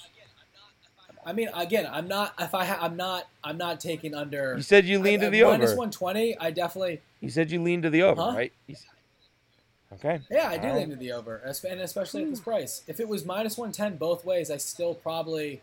I I mean, just not take a- the prices out of it. Take the prices out of it. up- I would set the line. I would probably set the line. I would probably set the line at nine, though. I don't think this is like I don't think it's an eight and a half. Like I think it's pretty it's pretty darn sharp. Um, Find that 120, I think this is listeners. like a- if you if you're still listening at this point, nine-win find that one. Find that 120 and hammer it. Yeah. let's uh let's let's stay in the division again. Let's finish up the let's wrap up the AFC. Line West number two. Vegas Raiders. Ding ding ding ding Seven ding and a ding. ding, half ding, ding. is the Uh, line. I got it at seven. Si- seven and Lee, come on. Let, let me let me let me let me say the prices first, and, then, and then go ahead. All right. We have seven and a half here, plus one fifteen to the over, and minus one fifty four to the Yeah. under. Go Uh, ahead, Lee. well, to the earlier point about the Chargers, I think the Chargers are are right in there with the Broncos and the Raiders. Uh, these are three teams that are kind of hard to differentiate. Um, and you're seeing the Broncos at eight and a half, you're seeing the Chargers at nine and a half, and you're seeing the Raiders at seven and a half. Now, I found a seven for minus 105, which is a better deal than seven and a half for plus 115. I would take the seven over um, for the Raiders. I like the Raiders. I've always liked the Raiders in the Jon Gruden era. They let me down last year. I'm not gonna, you know, I got a short memory. Um, I obviously, you know, I'm above market on this. worse. I'm above market on, the, on this team. I think Jon Gruden is the is is the second most proven coach in this division. Obviously, um, I think that this is their first John Danner point here. He took the over at seven. Shout out John Danner. First season in Vegas, really, with fans. I think they're gonna these fans are gonna be fired up. I think a lot of people are counting this team out because of how they finished last year, um, and I still think they're to be a competitive team. I still think they got a bit of a chip. Um, they've got a quarterback who's got a high floor. Uh, I'm not saying they're to blow anyone away, but hey, seven for the push and and eight for for a, a win here. I'll take the over at seven and a half too at plus one fifteen for the for the good love of this show here. Um, I think this is a Raiders team that's closer to 500 than than people think, and uh, I think that they're going to contest in the division this year. Um, and like I said, it comes down to me thinking that Raiders, Chargers, Broncos are all kind of in a similar boat, and the Raiders are by by far have the low, they're two games below the Chargers. So I'll take the over on them. Um, I think the market's wrong on them. I still think their floor is like lower than those two teams, though. I would probably agree with that. I agree with I agree with Adam. Yeah, I mean, and part of me, part of me also wonders too. Like, I don't know. Sometimes, like, I think people are factoring too much of the way that the Steelers ended their season into how they are viewing them going into this year. Um, I'm curious. Uh, maybe that's you know a little bit hypocritical for me because I kind of think negatively on the Raiders, and I think a lot of that is because how I watched them collapse in December. Um, how much that plays into a wins total. Yeah, I'm Lee, sure, do you but- remember? Was it like minus one twenty five, the under seven?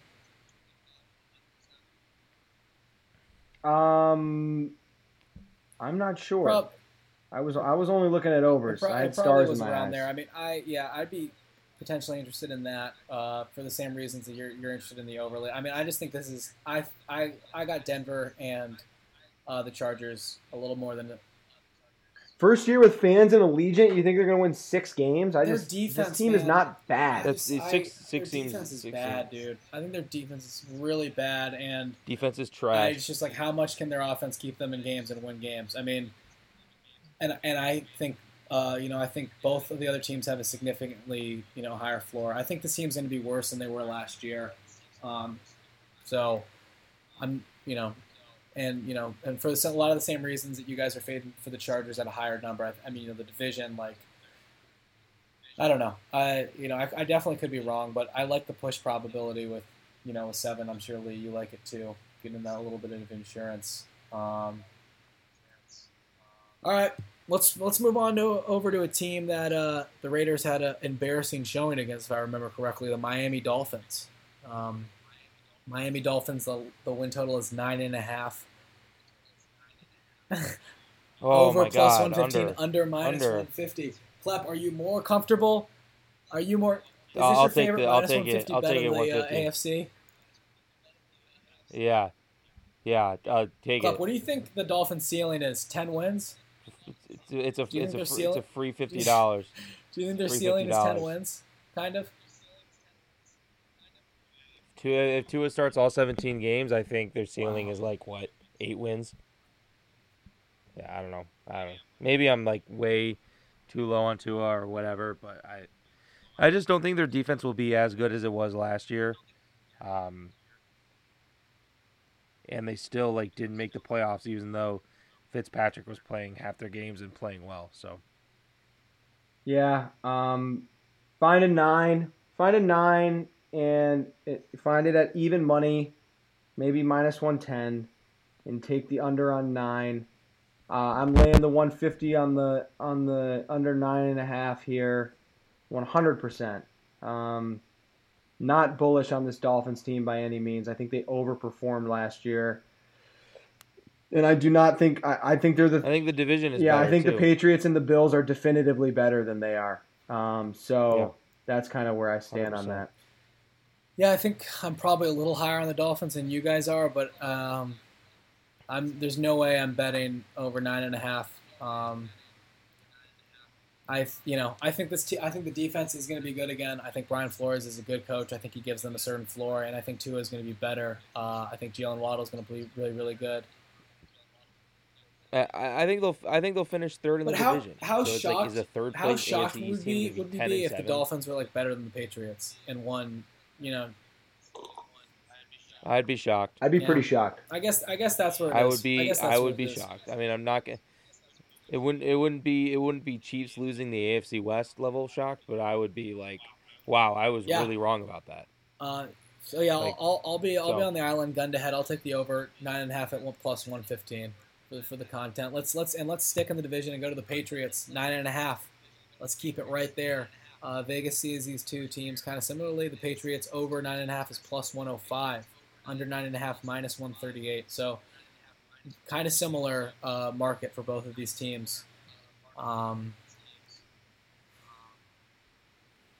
yeah, Yeah, I mean, I, I lean over. I don't feel like ten wins is a lot. I mean, this team didn't really look good last year. They haven't exactly fixed their issues in terms of like wide receivers. Theoretically, they've gotten maybe even a little bit worse. I don't, you know, I don't, I don't know. Um, I mean, I, I just I think the Patriots have a good season. I'll say they go ten and seven. Yeah, I love the Patriots this year. That's been made pretty clear. Um, this is not the angle I would approach betting the Patriots this year, though. Um, I, I think that this number has been rattled a little too hard by by uh, rowdy New Englanders. Um, you can find the Patriots to make the playoffs at plus 130. I think if this team wins 10 games, they're going to make the playoffs. Yeah. I think that's a better bet. And then on MGM, you can find the Patriots to make the wild card in the playoffs. So you're basically parlaying the Patriots making the playoffs with the Bills winning the division, and that's plus Wow. 270. Um, a lot of value out there to be had on this team if you like them. I would bet both of those things because, as crazy as it may sound, and I know we were kind of all over the Bills, I think that there's an outside shot the Patriots win this division, man. I think this is a team that could win like 12 games this year. Um, I think if the wheels start turning with this team and their quarterback, whoever that may be, is performing at a consistent level, there's not a lot of questions with this team. I think that they're going to be a well-oiled machine. I think they've got a really good defense. I think they have one of the best offensive lines in the league. Nice little stable of running backs. None of them are crazy standouts, but I think they got a nice little room. Um, I think they're poised to uh, to avenge for for for the disappointment last year. Yeah, I, uh, you know, much like our, our conversation with Lance and, and Garoppolo, I mean, you know, Cam Newton, like, how long is Cam Newton going to start for? Um, and I'm not saying that Mac Jones, you know, I, just think he gives this team a higher ceiling. I, we said that during the preview. I think, I, if I remember correctly, I think we all kind of thought that just because of what he can bring to the passing attack. Um, so I, I, you know, I think if Cam Newton starts a majority of games, I don't think the Patriots are going to be very good uh, to be honest. And that uncertainty kind of uh, rubs me the wrong way. And, I, and I'm not like, oh, if Mac Jones starts the majority of games, they're going to be really good. But I think the chances of them being, be- are, are being better is with Mac Jones, at least so they have somewhat of a, a vertical passing attack and a more efficient passing attack. Because I just think Cam Newton's kind of cooked as a passer, and maybe he'll, he'll prove me wrong. But there's just a little uncertainty uh, for me there. And, and I'm, I'm kind of agnostic on both the Dolphins and the Patriots. I think they both are kind of similar. You're you're you know you're putting your faith in Tua. NFL Philistine. You're putting, you know, uh, your your Tua making a leap, or or Cam Cam Newton and or Mac Jones making a leap. So I just don't know how you can think that there's that big of a split between Mac Jones and Cam Newton, like that. There, this is a different football team, that well, different just- of a football team. it comes from just the passing Uh, ability.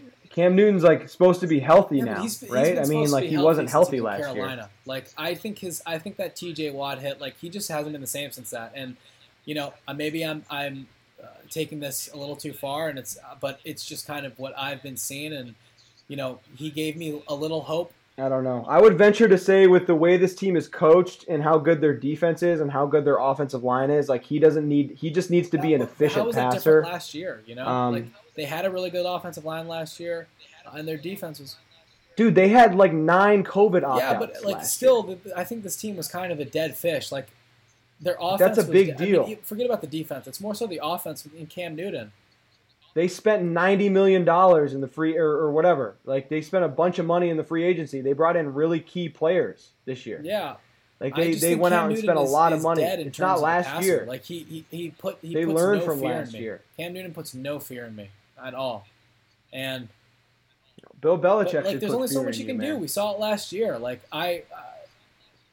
I think there's a lot he can do.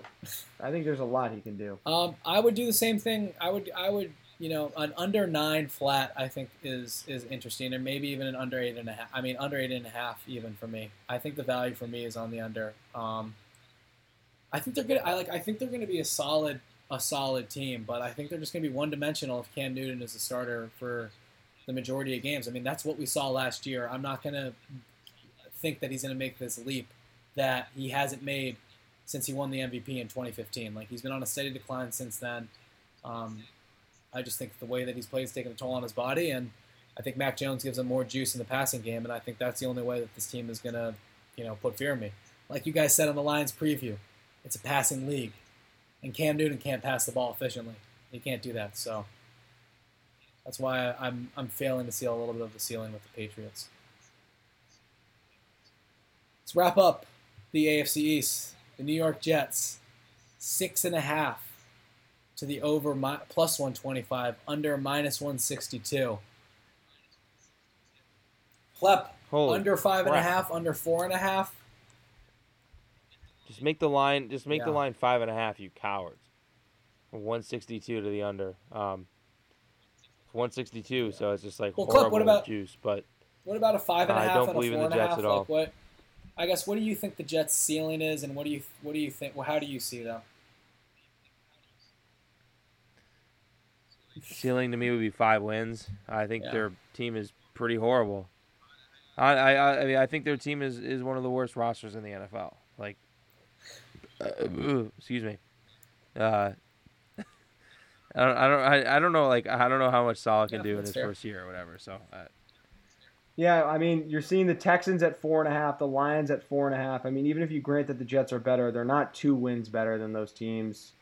I'm not even going to acknowledge the 162. You can get it at minus 105 for the under for six on FanDuel. Um, if you really don't like the Jets, take them, take a shot on them. You know, it's moved from 10 to 1 to 8 to 1 to have the worst record in the NFL. If you're going to flirt with a four and a half under, you may as well take a worse record in the NFL at like 8 to 1. Um, I don't know if I would do that necessarily, but I like the under at six. I think their ceiling is six wins. We went over that in the AFC East preview. I don't I don't really see this team winning seven games. I, I'm not going to rule it out completely. I would be very humbled by that, though. I would be very humbled by that. I think a lot would have to go right for this team in this division uh, in order for them to win seven games. I don't think they win more than a game in division. Um, and I think that this game is circled on a lot of their opponents' calendars as a must win game uh, in year one of a rebuild with a quarterback, a rookie quarterback who I'm not a fan of. Um, so I would lean to the under here, but try to find a better price. Yeah, uh, I, I mean, as much as I like this team, I, I think their ceiling is probably seven wins. I mean, maybe maybe eight wins if you know they. That would be. I think that's their absolute ceiling, even as high as I am on Wilson and the coaching staff. Uh, I think you know the defense is bad. I like the direction that the offense is going. I think this can be a live offense, like I said in the preview. But um, I don't know. I mean, for them to win plus 125 to win seven games, I think that's not enough. Uh, that's not enough juice for me. Um, be curious to see what the over six is, but even then, just not really something that I'm seeing a lot of value uh, on. Steelers on to Pittsburgh. Lee, the Steelers line is at eight and a half. Over plus 105, and the under is blacked out right now on Fox Bet, but if you can see through it, it is minus 133. Um, definitely, you know, don't, as we've said, the theme of the show, not, not trying to lay minus 133 on an under, but I'd be interested in a Steelers under eight, uh, depending on, you know, what the price is, even, you know, on whatever that spectrum is. Um, 17 years. yeah, 17 years they haven't had a losing season. I'm not betting on them to do that this year. Say what you want about the offensive line. I mean, say what you want about Big Ben. Even they're not. I, I don't think that this team is is is as much of a laughing stock as the analytics community has made them out to be. I think they're going to prove some people wrong this year. I think they. I think they. I'd put them right at nine wins, maybe ten. Um, I think that's more likely than things melting down this year and them winning seven games or even eight games. Um, I'm on the over here. The more I look at it, the more yeah, I like I, it. I like the over and, and, and plus money. Yeah, you're getting plus money for over eight and a half. All they got to do is go nine and eight. Um, I know the division's hard, but the Steelers are not an easy win for anyone in the NFL. So, um, really interested to see how they come out week one against the Bills. Um, I think a lot of people's minds will be changed about them if they can win that game in Buffalo. I think that would kind of turn a lot of people's opinions on their heads. Not saying it's going to happen necessarily, but that would be that would be something cool to see. Uh, I like the over here. yeah. Uh, I think that's. I think it's a good line. Um, all right, let's wrap up the AFC, boys. Nine and a half. This this will have to be the last line for me. I, I'm Yeah, it's my okay. We'll, we'll, we'll get the kicking NFC in. Oh, wow. separately. Maybe uh, all this we could put it on the end of this episode. Um, all right, boys. Tennessee Titans. Nine and a half is the win total. Over is even. Under is minus one twenty five. Um, I'm definitely on the under here. Uh, I think you know I'm I'm a little bit lower on this team. It's not you know something I'm going to rush to the window to place at minus one twenty five. Uh, I'd be curious to see what an under nine is, but then again, the division is soft. Um, I still think I like the Colts more than them. Um, oh, speaking of, we the Colts did not have a win total up. Uh, I just realized that uh, we never got to them, but I, I like the the Colts more than the Titans. Um, we'll see. You know what happens with Wentz and the injuries. It's, it seems to be looking a little optimistic, but who knows with that? I, I think that Arthur Smith is going to have an impact on this offense, and I think this defense isn't very good. Um, and I think Vrabel can only do so much with this team to take them to, uh, you know, that next level and be a 10, 11 win team. Uh, and you know, maybe maybe I'm wrong on that. Yeah, this is just a pure stay away from me. Tommy, I agree with you. I like the Colts more. I will go out on a personal note and say uh, the Colts price is set at nine and it's even to the over, or eight and a half and it's like minus 150 to the over. I was fortunate enough to find a minus 120. I shared that with you guys the other day. That line is now taken down. Um, I don't think the Titans are a win better than the Colts. I don't care if Wentz is out even for four or five weeks. Um, I still think that's a Colts team that's going to compete down the Hmm. stretch. Concerned about the Titans secondary. Uh, concerned about, uh, you know, just what this team's ceiling is really. Um, concerned about the health of Julio Jones. Concerned a little bit about the tread of Derrick Henry. Somewhat. I know that guy's a machine, but a lot of carries. Um, yeah, like I said, staying away. But if I had to take a number here, I, I would I would lean to the under, considering the fact that I like the Jags a lot and I like the Colts a lot. So I I would lean to the under here. Yeah, I'm I'm gonna lean to the over. The Titans have been one of my uh, revisions from the divisional previews.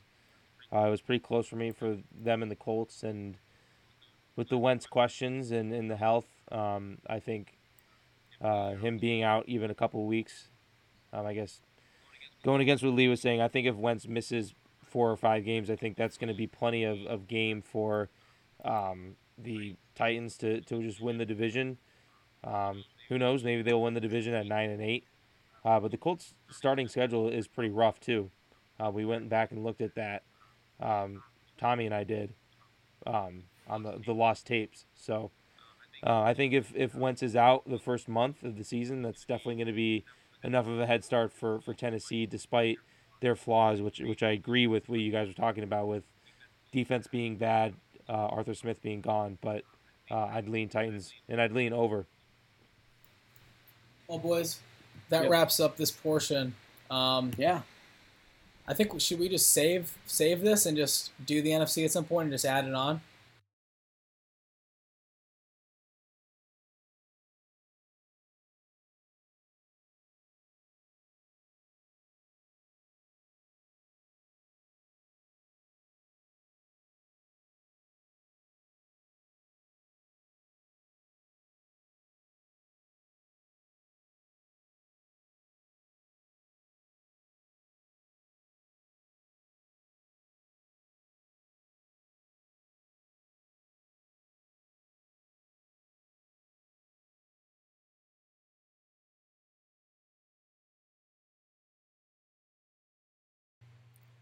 All right, ladies and gentlemen, part two of the Win Totals podcast is back, minus Adam Klepp, who is currently in the heart of Mississippi Yeah, right he now, is. if I'm correct, right? Big Klep taking a nice road trip. He's he's a traveling man, and I'm sure I don't know. I'm sure, you know, he'll be able to at least share some of his more you know solidified opinions about win totals on the season preview podcast we'll do within the next couple weeks. So, um, this is just a Murray Bros special here. We we always find ourselves doing the Murray Bros win totals at some point. At some point, it's usually a two man job. So. Yep. Happy to get after it. We finished the It's AFC, inevitable. and now we're gonna head into the NFC here. Should we? Do you have any? Uh, you want to bring back a little baller, faller, holler from the first two weeks of preseason? Oh any on the man, fly? Maybe guys you want to yeah. shout out? Actually, I have been watching a good amount preseason football. I baller, faller, holler. I just want to shout out a couple guys that I think look good, and then a couple guys that I didn't think Shout, look good. shout some guys. I'll out. start with Jacob Eason. Um, was really impressed by him in the Carolina game. Doesn't have great like pocket awareness. Took some really bad sacks. Needs to secure the ball better in the pocket. But man, when he was like in a bit of a groove, he looked really good. He throws the ball really well. He's got he's got an NFL arm undoubtedly. He's a really big guy. I just still think he has potential to be a starting quarterback in the NFL. Um, it's going to take him a little bit of time. I think he's kind of like an immature player for the most part. He's got a lot of room to grow. But I mean, all the intangibles, I guess, or the physical tools are there. Um, and I think that I really would like to see him kind of just like stay in Indy. And, you know, maybe when Wentz sours in like, even ideally with Wentz, like if he's good for like five or six years and Eason can start when he's like 28 or, or 27, kind of like a Rodgers thing.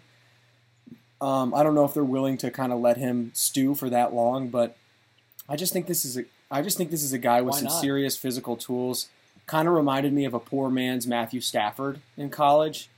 Um, I can I can see him being a solid NFL starter. I don't know what the ceiling is there, but I just was really impressed by the way he looked in the preseason. Um, Yeah. I, I just wanted to say something real quick too, because um, I wanted to shout. I did not watch Carolina, What game were Carolina, you referencing? yeah. Carolina game was that the most? It was the that, first Was game. that the first or the second? That was the first game, right? Yeah, I wanted to shout out. he Sam threw Ehlinger, two man. picks yesterday. Sam Ehlinger. Uh, Yeah, he, he, he did two yesterday. picks. I did not catch. I only saw the early window uh, yesterday. All right, so but I'll, I'll shout him out from week one because in the second half of that game, after Eason was taken out, um, Ehlinger it, it kind of was the epitome of what I think he can offer at the NFL level. Um, and I and Lee, I know you like Ehlinger too. I, I just I saw the poise. I saw him just making plays, just just playing football a little bit, and I think he is a very high. He has the potential to be at least a very high level. Uh, Mhm. backup. You know, a, a nice a nice quarterback handcuff who is kind of like a poor man's Jalen Hurts. That's kind of what I said, and I and I kind of see him as on the lower end of the Jalen Hurts spectrum. And um, I saw the I saw the poise in that second half against uh, Carolina. I don't even remember who they played. Yeah, no. Yeah, it was no, Carolina. It's Jeez, fine. sorry about that. um, Another shout out I want to give is AJ Dillon and Kylin Hill, two running backs for Green Bay. Both looked really good. I mean, Dillon specifically just kind of, I think he, he averaged like seven and a half yards a carry against the Jets yesterday. Kylin Hill had like a nice little tough 12 yard touchdown run. I've kind of given Kylin Hill a tough time since, you know, kind of just attitude wise at Mississippi State. Didn't really know if it would all work for him in Green Bay. But this is a guy who's like really talented and I think is for sure the number three running back in, in Green Bay. God forbid an injury happens. I just think Green Bay is really prepared um, in that running back room. Uh, and then past that, man, I got to give a shout out to Mitch Trubisky too. I- I mean, and Brian Daboll. Yep. Yeah, Maybe like maybe Brian Daboll. Yeah, just the game maybe- plan, maybe the play Daboll. calling, the flow. Trubisky executed it really well. They just really kind of Yeah. pieced that starting defense for Chicago up, you know, and down the line as well. So I think I've covered most of the bases. If I think of anyone else, I'll definitely uh, say something. Yeah, um, I was going to uh, I was going to shout out Khalil Herbert, who I mentioned made the bold take that I think he's going to have a better career than Damien Williams. And I, I think Lee, you got to be shaking in your boots a little bit watching some second half Bears action. Khalil Herbert playing against the Bills. Well, he had he had a nice touchdown run. I don't know what I don't well know what else he first Two did. weeks of the preseason. He's he's he's had two very strong showings in their first, uh, you know, in week week one of the preseason. Had some nice runs, averaging around six yards a carry. Uh, and and also I wanted to mention if I could beat the the running back, the the infamous running back don't matter kind of philosophy. That I think what you said with with AJ Dillon and Kylin Hill is a lot of the reasons why you'd rather you know something that we I think we all kind of talked about uh, throughout the offseason was them you know kind of basically choosing Aaron Jones over Mhm. Corey Linsley. And I think you know you, you keep Corey Linsley, you're able to roll with AJ Dillon, obviously who was more of a known known at that time. But you're able to get Kylin Hill, who's a guy that I remember Lee texting you about him about a year ago. After that, uh, they played LSU week one last year, right? And uh, and he and he was really impressive. And I remember talking to you about him. And then before you knew it, I think I that's the only so. game he played, right? Yeah, I mean he was maybe he played the first half of the other game or something like that, but he was pretty much he was pretty much dust in the wind Yeah. after that. So. And then, uh, quick shout out to Pat Pat Freiermuth, two touchdowns against the Lions yesterday. Yeah. This guy's just better than Eric Ebron, I think. Um, so yeah, that's easily. I think that pretty much covers it as far as the guys that really stood out to me. Um, but yeah, looking forward. To, I mean, the season's getting closer. Really excited. It's kind of tired of the preseason already, but we'll see. Yeah, I'm so I'm, I'm tired of it as well. Um, alrighty, let's uh, let's get to these Yep. NFC win totals, uh, and let's go to uh, a bet that I think Lee. I definitely think we both won. I think maybe this was a, a brain trust bet with Klepp. Uh, alphabetically, we're starting in Arizona with the Cardinals. Uh, I, I believe this line has moved. This is why you know I still haven't. I still never went back and listened to it, so I don't really know what our Mhm. uh, what our positions were. But Arizona Cardinals at eight and a half. Over eight and a half is plus one ten. Under eight and a half is minus one thirty eight. Um, maybe the line hasn't moved that much now that I now that I look at it, but I mean, this is I definitely would take the over the plus money with Arizona. Um, the only thing that is holding me up is Cliff Kingsbury in the division. Ultimately, um, I think I think I've represented my position on Arizona pretty well since they drafted Kyler um, who who I thought was a you know generational talent. I know Lee and I both were, were equally high on him.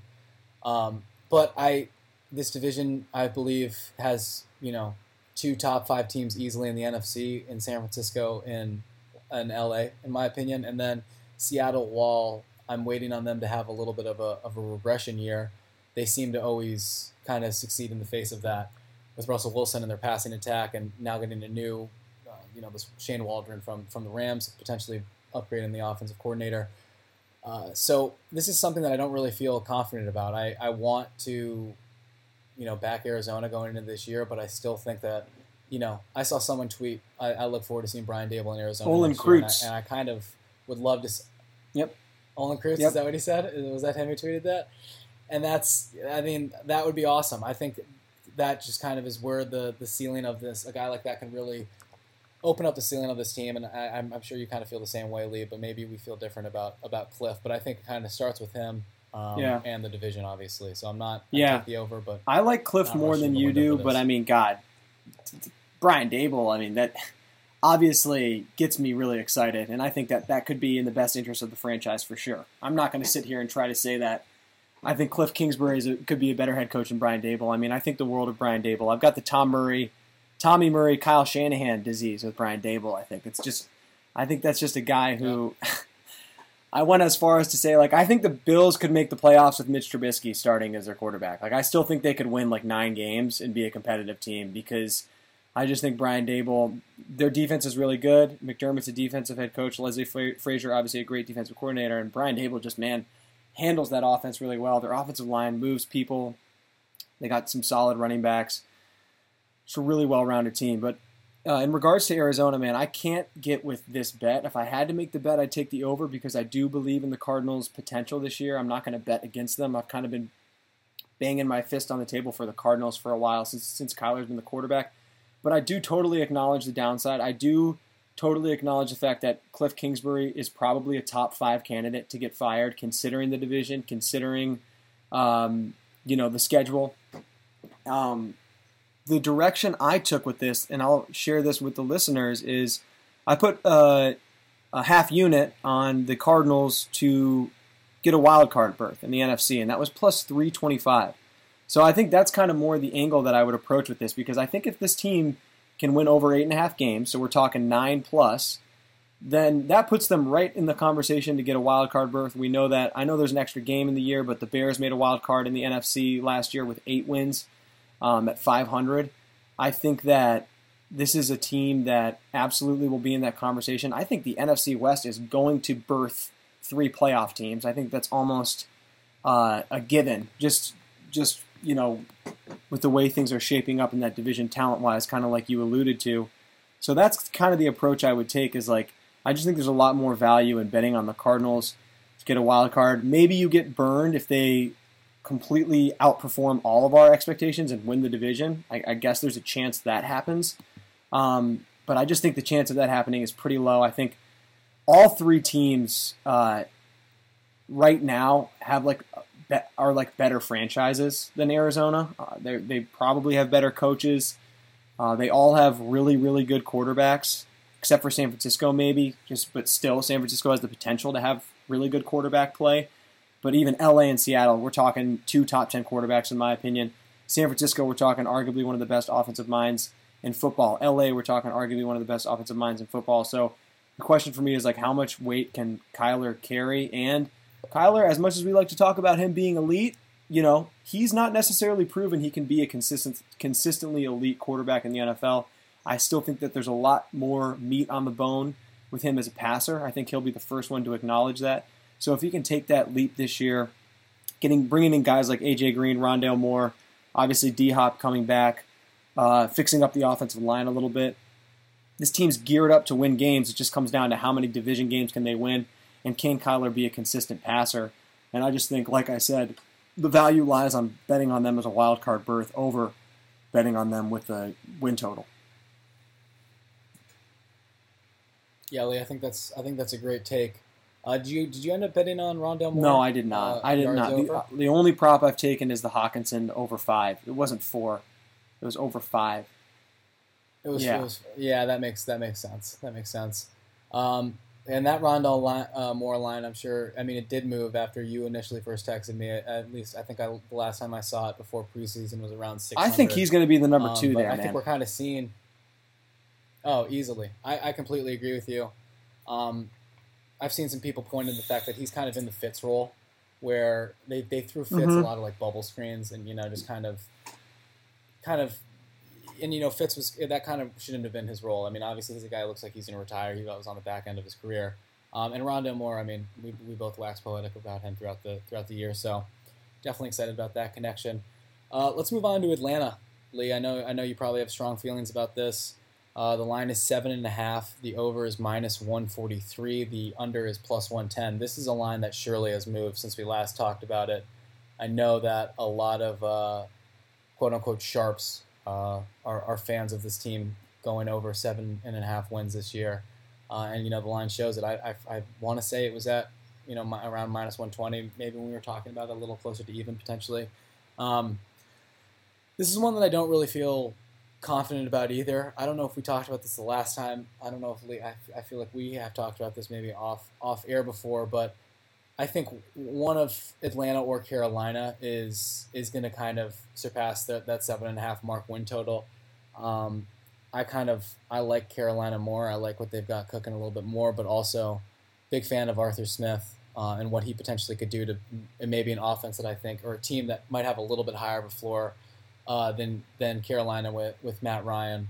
Um, but yeah, not really. I think I would never lay minus 143, obviously, but you know potentially to, I, I'm I'm trying. I think I'm going to lean the over on here. I don't really. I'm not really interested in betting an under. Um, on this team. I mean, I think Lee will probably make the case for it, and, and I, I can see it, but I, I don't really probably Yeah. feel as confident as you. So, um, Yeah, I bet this, man. I bet the under at plus 125, seven and a half. Yeah. I'm supremely confident in this. Um, I think this is the worst team in the division. I think they have the worst. I think they have a bad offensive line. I think Matt Ryan is far past his prime. He's getting, getting sacked, I think, on average, close to 40 times a year the past three or four years. They haven't really done much to improve the offensive line. I like the hiring of Arthur Smith, but I really think it can only take you so far.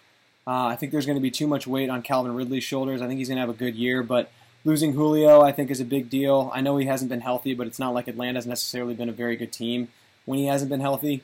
Um, I think there's too much weight on Kyle Pitt's shoulders. I think he's a really good player, but just this defense is average at best. I think um, you got a first-year head coach, a quarterback Yeah, who's past his brutal. prime. I think Carolina's better. I think New Orleans is better. I obviously think Tampa Bay is better. Um, and I just think this is an Atlanta team that is kind of in a quasi rebuild right now without even knowing it. Um, that's why I was kind of banging my fist on the table for them to take a quarterback uh, in the first round with their with their early pick, or get aggressive and try to maybe move up and get a quarterback. They could have gotten Fields. Um, but yeah, no, I mean this is not a team I'm.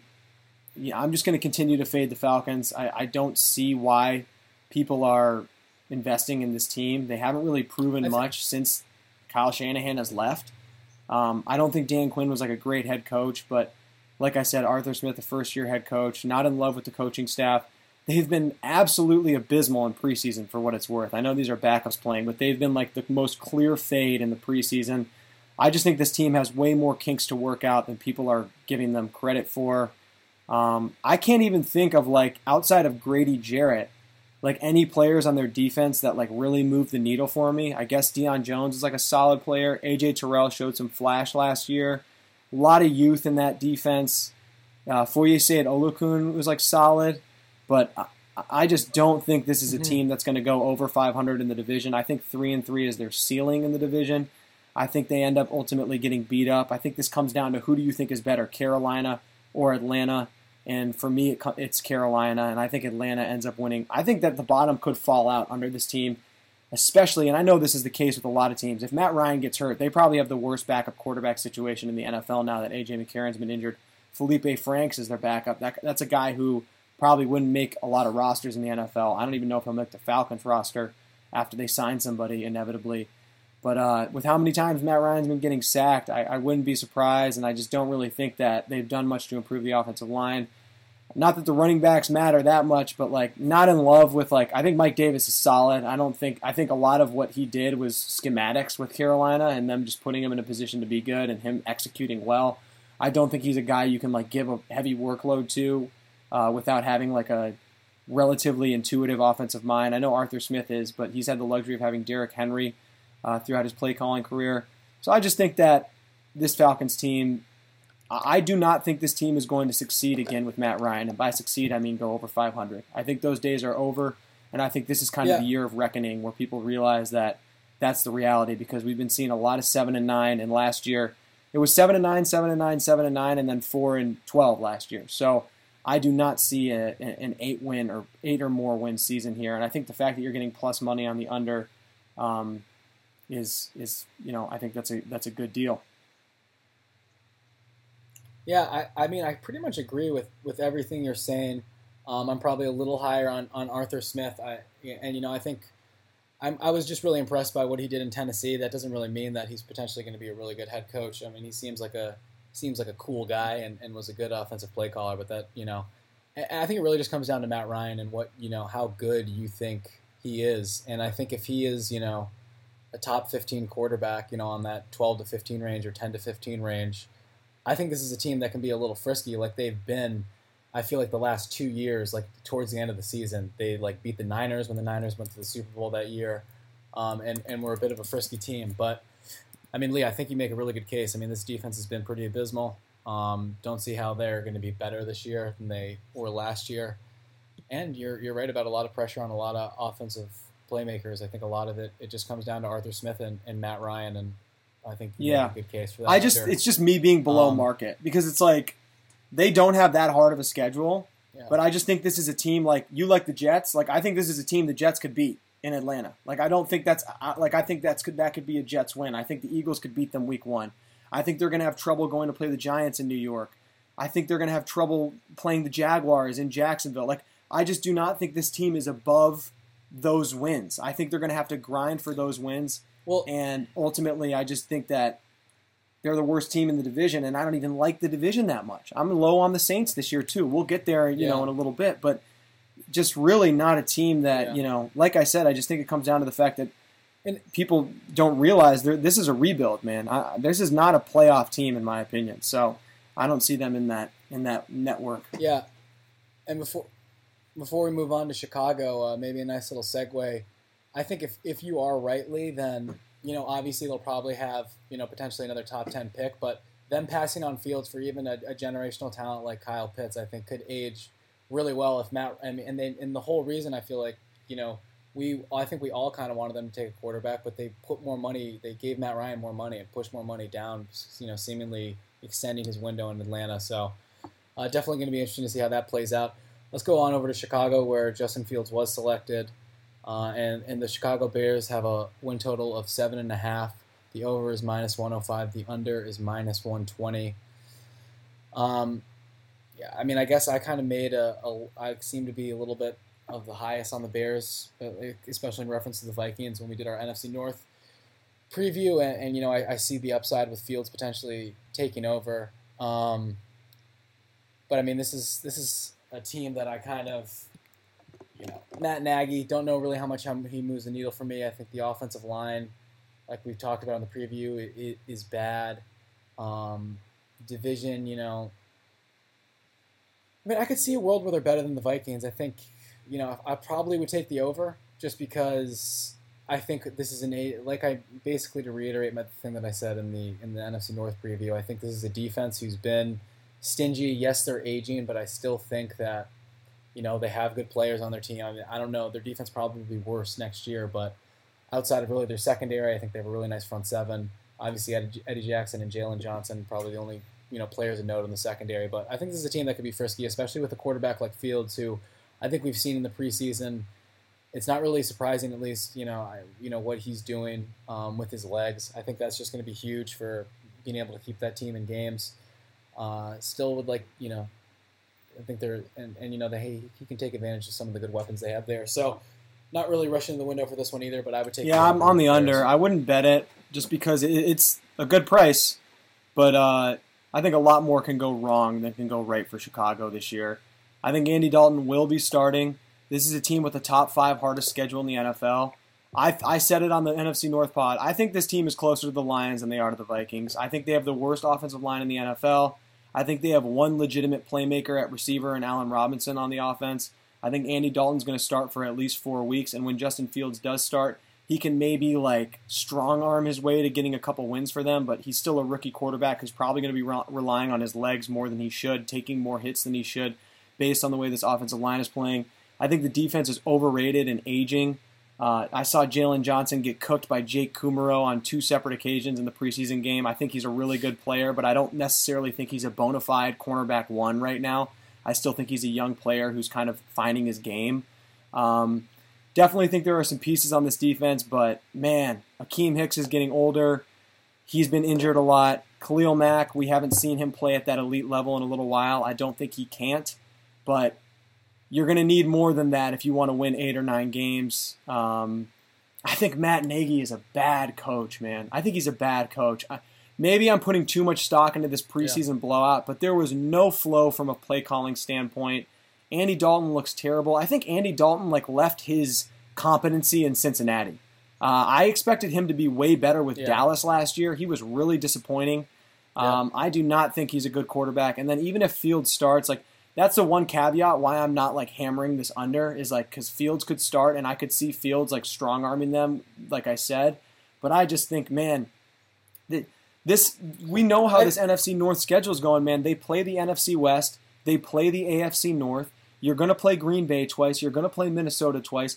They're not being beating the Lions twice this year, and even if they do, even if you give them the two charity wins against the Lions and, and their charity win against Cincinnati, their schedule is hard, man.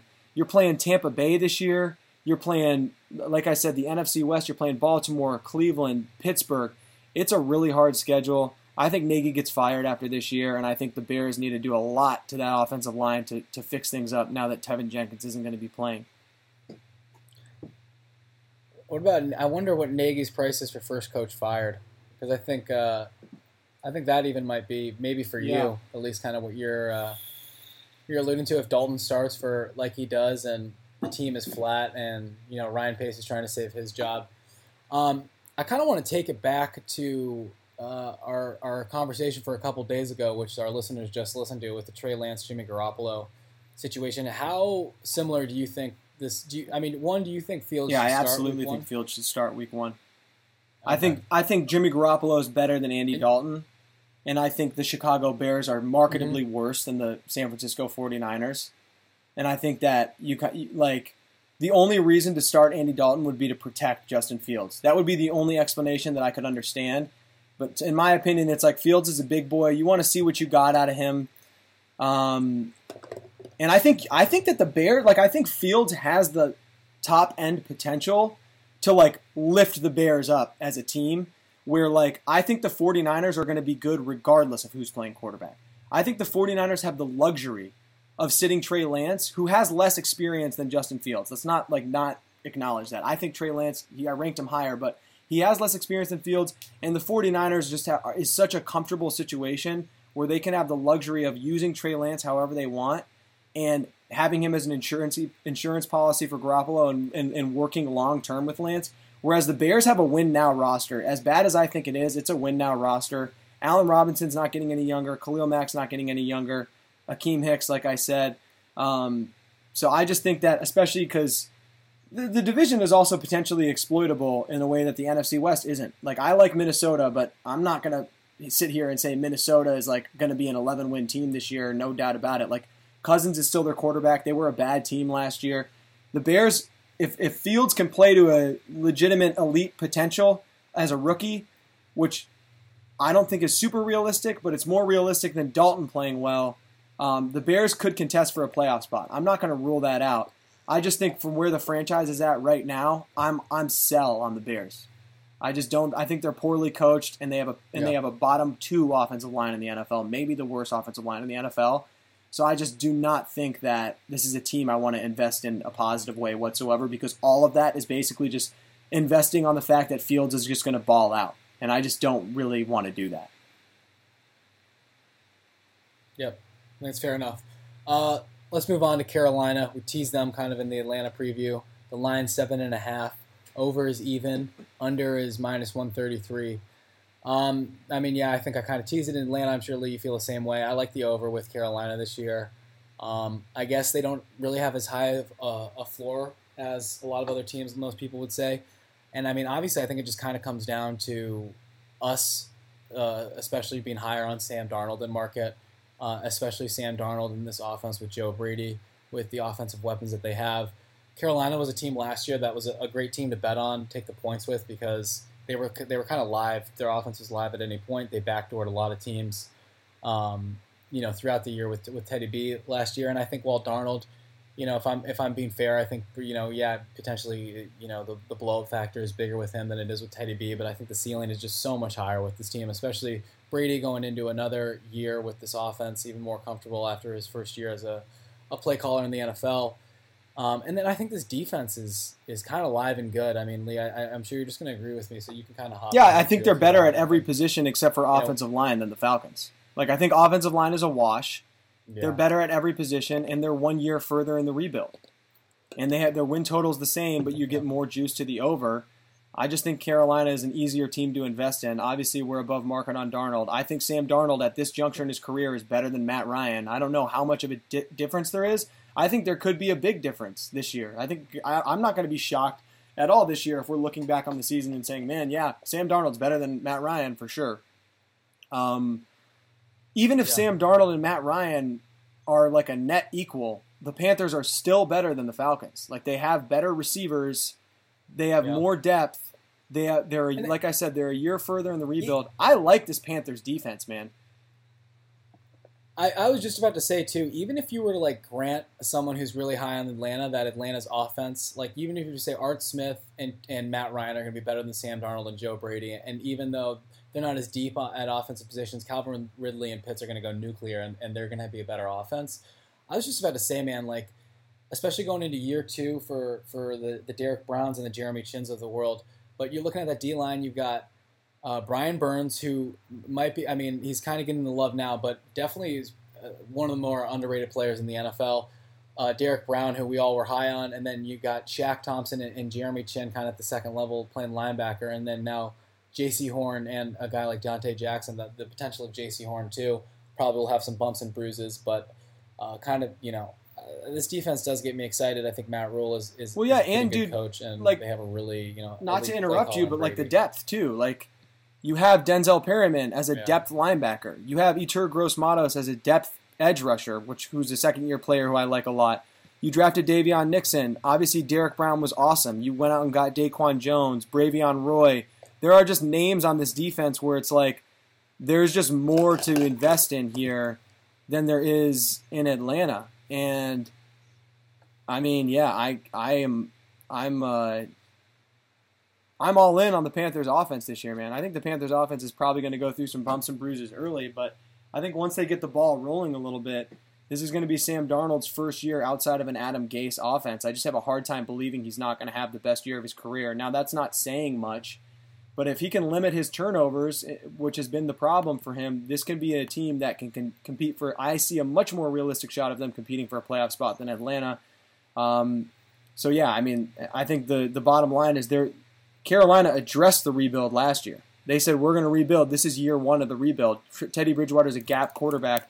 Now they kind of are continuing that rebuild and saying, "Hey, we've got Sam Darnold. If we if Sam Darnold fails, we'll draft a quarterback. If he succeeds, great. He's 25 years old, and we have our quarterback of the future who was drafted top five, you know, four years ago."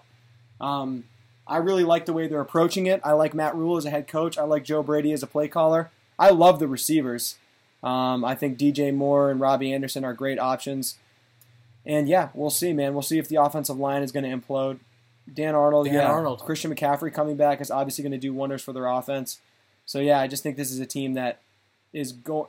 Terrace Marshall. Terrace Yeah, this, Marshall. this is a team that's going to take a step forward this year, um, without a doubt in my mind. Yeah. What did they win? Did they win five or six Uh, games we're last year? On, I want to say I would assume six because they were the eighth pick. Um, I'm just gonna They were in a lot of close Uh, games too, man. Like you said, this is a scrappy were, team, man. Yeah. Five and eleven. So I think Five and 11. I think that they, I think it's realistic for them to get with the added game and adjust like a three-win adjustment. I don't think that's out of the realm of possibility at all. I think anything less would kind of be a disappointment. Yep, I like that. Um, Dallas Cowboys. The line is nine and a half. Uh, over is minus one hundred five. Under is minus one twenty five. I mean, I, I like the over here. Um, I'm gonna die. I'm gonna die on the Cowboys hill for for another year. Um, Mike McCarthy, you know, there's a lot not to like. I think with him, but also I'm I'm not gonna completely damn him after last year losing his quarterback. I think Dak's going to be healthy throughout the year. I, I think there's a lot of conflicting reports we, we saw come out over the past couple days. Um, and if Dak is healthy for, for 17 games, I think this is definitely a playoff team. And with the extra game, I think this is a team who, who I think with Dak, their floor should be 10 and 7. Um, you know, even if the defense is as bad as they were last year, I would just like to think this offense is just going to be a lot for teams to handle, and I think this team has a pretty relatively easy schedule. Obviously, you open up against the Bucks, but then you have a lot of teams that they should beat, or you know, uh, you know, the Chargers, the you know, playing the Eagles after that. Panthers, a team we just talked about. Giants, Patriots, Vikings, Broncos, Falcons. Then you have the Chiefs, but you know, Raiders, Saints, uh, football team, Giants, football team, Cardinals, Eagles. So outside of the Chiefs and the and the Bucks, those are teams that they should be in every single one of those games. Um, I'm not super confident about this. I'm not going to bet it because I can see the bottom falling out with this team too, just with McCarthy and you know maybe Dak is not as healthy as uh, I'm I'm kind of assuming he will be, and, and you know they lose to a lot of these teams where they're kind of relative coin flip games. But I think of all those games that I just rattled off, I think the Cowboys are going to be a favorite in a lot of them. Um, and this is a team that should be in the playoffs this year, and this is, should be a team that has an incredibly high-powered offense that is difficult to contend with, uh, and you're going to have to get into a shootout with every year. And, and you know that come playoff time, that's not that's going to be a team that I'm probably going to want to fade. But I think this is going to be a fun regular season team that's going to put up a lot of points and a lot of statistics. Uh, so give me that. Yeah, over. I wouldn't bet this, but man, I'm coming back to my my roots on the Cowboys. I'm just not liking them as much as each day passes by. Yeah. I maybe it's the hard knocks thing. I question the leadership on this team from the head coaching standpoint, from a quarterback standpoint. I don't like Ezekiel Elliott at all. Um, I think he's a good player, but nothing more than that. I think they've got a solid offensive line. I think their receivers are going to have trouble being healthy. I don't know what the extent of the Amari Cooper injury is. I think CeeDee Lamb's a stud, and we're going to see him kind of emerge as the number one receiver on their team this year. Don't know if you're going to be getting serious consistency out of Michael Gallup. Not thrilled with what they have at the tight end position with Jarwin and Dalton Schultz. Don't think either of those guys are needle movers. And then on the defensive side of the ball, like I just think there's a ton of question marks. Um, don't know if they're going to be much better in coverage. I think Dan Quinn is an upgrade, but man, the more I think about this division, it's just going to be a meat grinder. I think a lot of the stuff you said is right, but I just think that there's going to be ways that teams in this division, the Washingtons, the Giants, even the Eagles, are going to find ways to kind of mitigate what the Cowboys do because it really isn't that sound. It's very much kind of like almost like an arena football approach um, without trying to sound too disrespectful. And I just think that it's not really going to lead to consistency in the NFL. I don't, like you said, fade him in the playoffs. I'd fade him in the division. I just think this is a team that, you know, I think they have the most talent in the division. I don't know what Dak's health status is. Um, I think that week one game against Tampa is going to be an interesting one to see, kind of just to gauge where they're at as a team. But not in love with McCarthy as a coach. Um, and I just think that, you know, I don't know. Maybe I'm growing on Washington a little bit. I just think Washington's probably the safest bet in this division. Uh, and the Cowboys are kind of a wild card to me. Like, I wouldn't be surprised at all if they end up winning 10 games this year. I think that that should kind of be like the floor for them. Like, they should expect to win 10 games. The way their roster is, is like architected is like a 10 win roster. But this is just a team that has done nothing but disappoint um, as far as I can remember. And I just don't really see what's going to change this year. I also want to know the last time like a hard knocks team did well. I just think that it's just a weird. The hard knocks thing has kind of been weird. I don't want to put too much stock into it, but I just question a lot more about this team. And, the, and then I turn and look at the division, and I'm like, man, there are three other teams in this division, more notably the Giants and Washington, but even Philly, where it's like those aren't going to be easy wins by any stretch of the imagination. I think the Cowboys are going to struggle to go over 500 in the division staying away from the win total, but my my uh, season preview might be a little bit different than my NFC East preview. Interesting, interesting.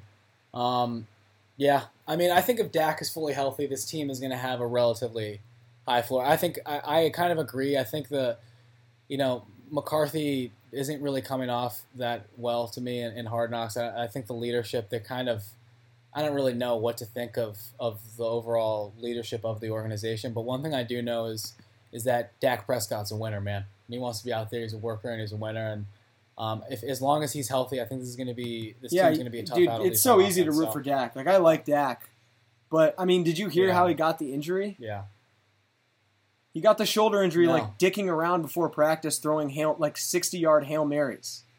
It's like, I, I stuff Really? like that. It's like, man, are we in high school? Like, what what's going on? Like, this is the NFL, bro. Like, what are you doing?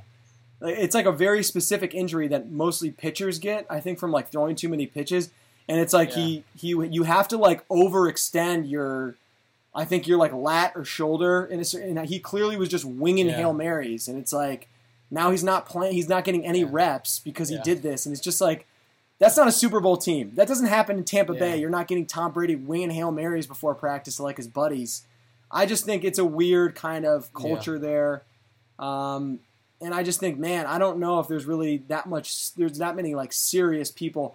And boy, I mean, are they like trying to make Jerry Jones look senile on Hard Knocks too? It's like they're like, how much salt can you put on your breakfast sandwich? First of all, and second of all, it's just like I don't know. Maybe I was giving Jerry Jones too much credit. He's like off his rocker. Like he doesn't really know what he's talking about at all. Yeah, he, He's a good. He's a good I love old his boy. investment in He's the a good team. old He clearly cares a lot, but like yeah. I, I kind of thought he was making decisions, and it's like Stephen Jones is the one kind of making decisions. I think Jerry's kind of going with the flow. yeah, totally. And I don't really know how much Jerry like really knows about football, to be honest. Like I kind of question. Jerry's Carla, man.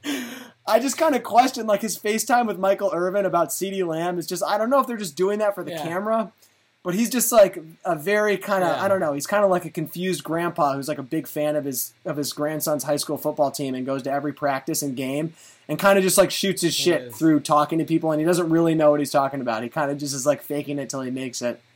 He's he's he's one of those uh, kind of reminiscent of when when our father called out uh, our aunt's aunt's boyfriend Ed, who's an elderly man on, Yeah. on Joe Namath's Yeah, well, scrambling ability. Uh, Tom Tom famously Uh, said Namath could run like a deer before uh, before he hurt his knee.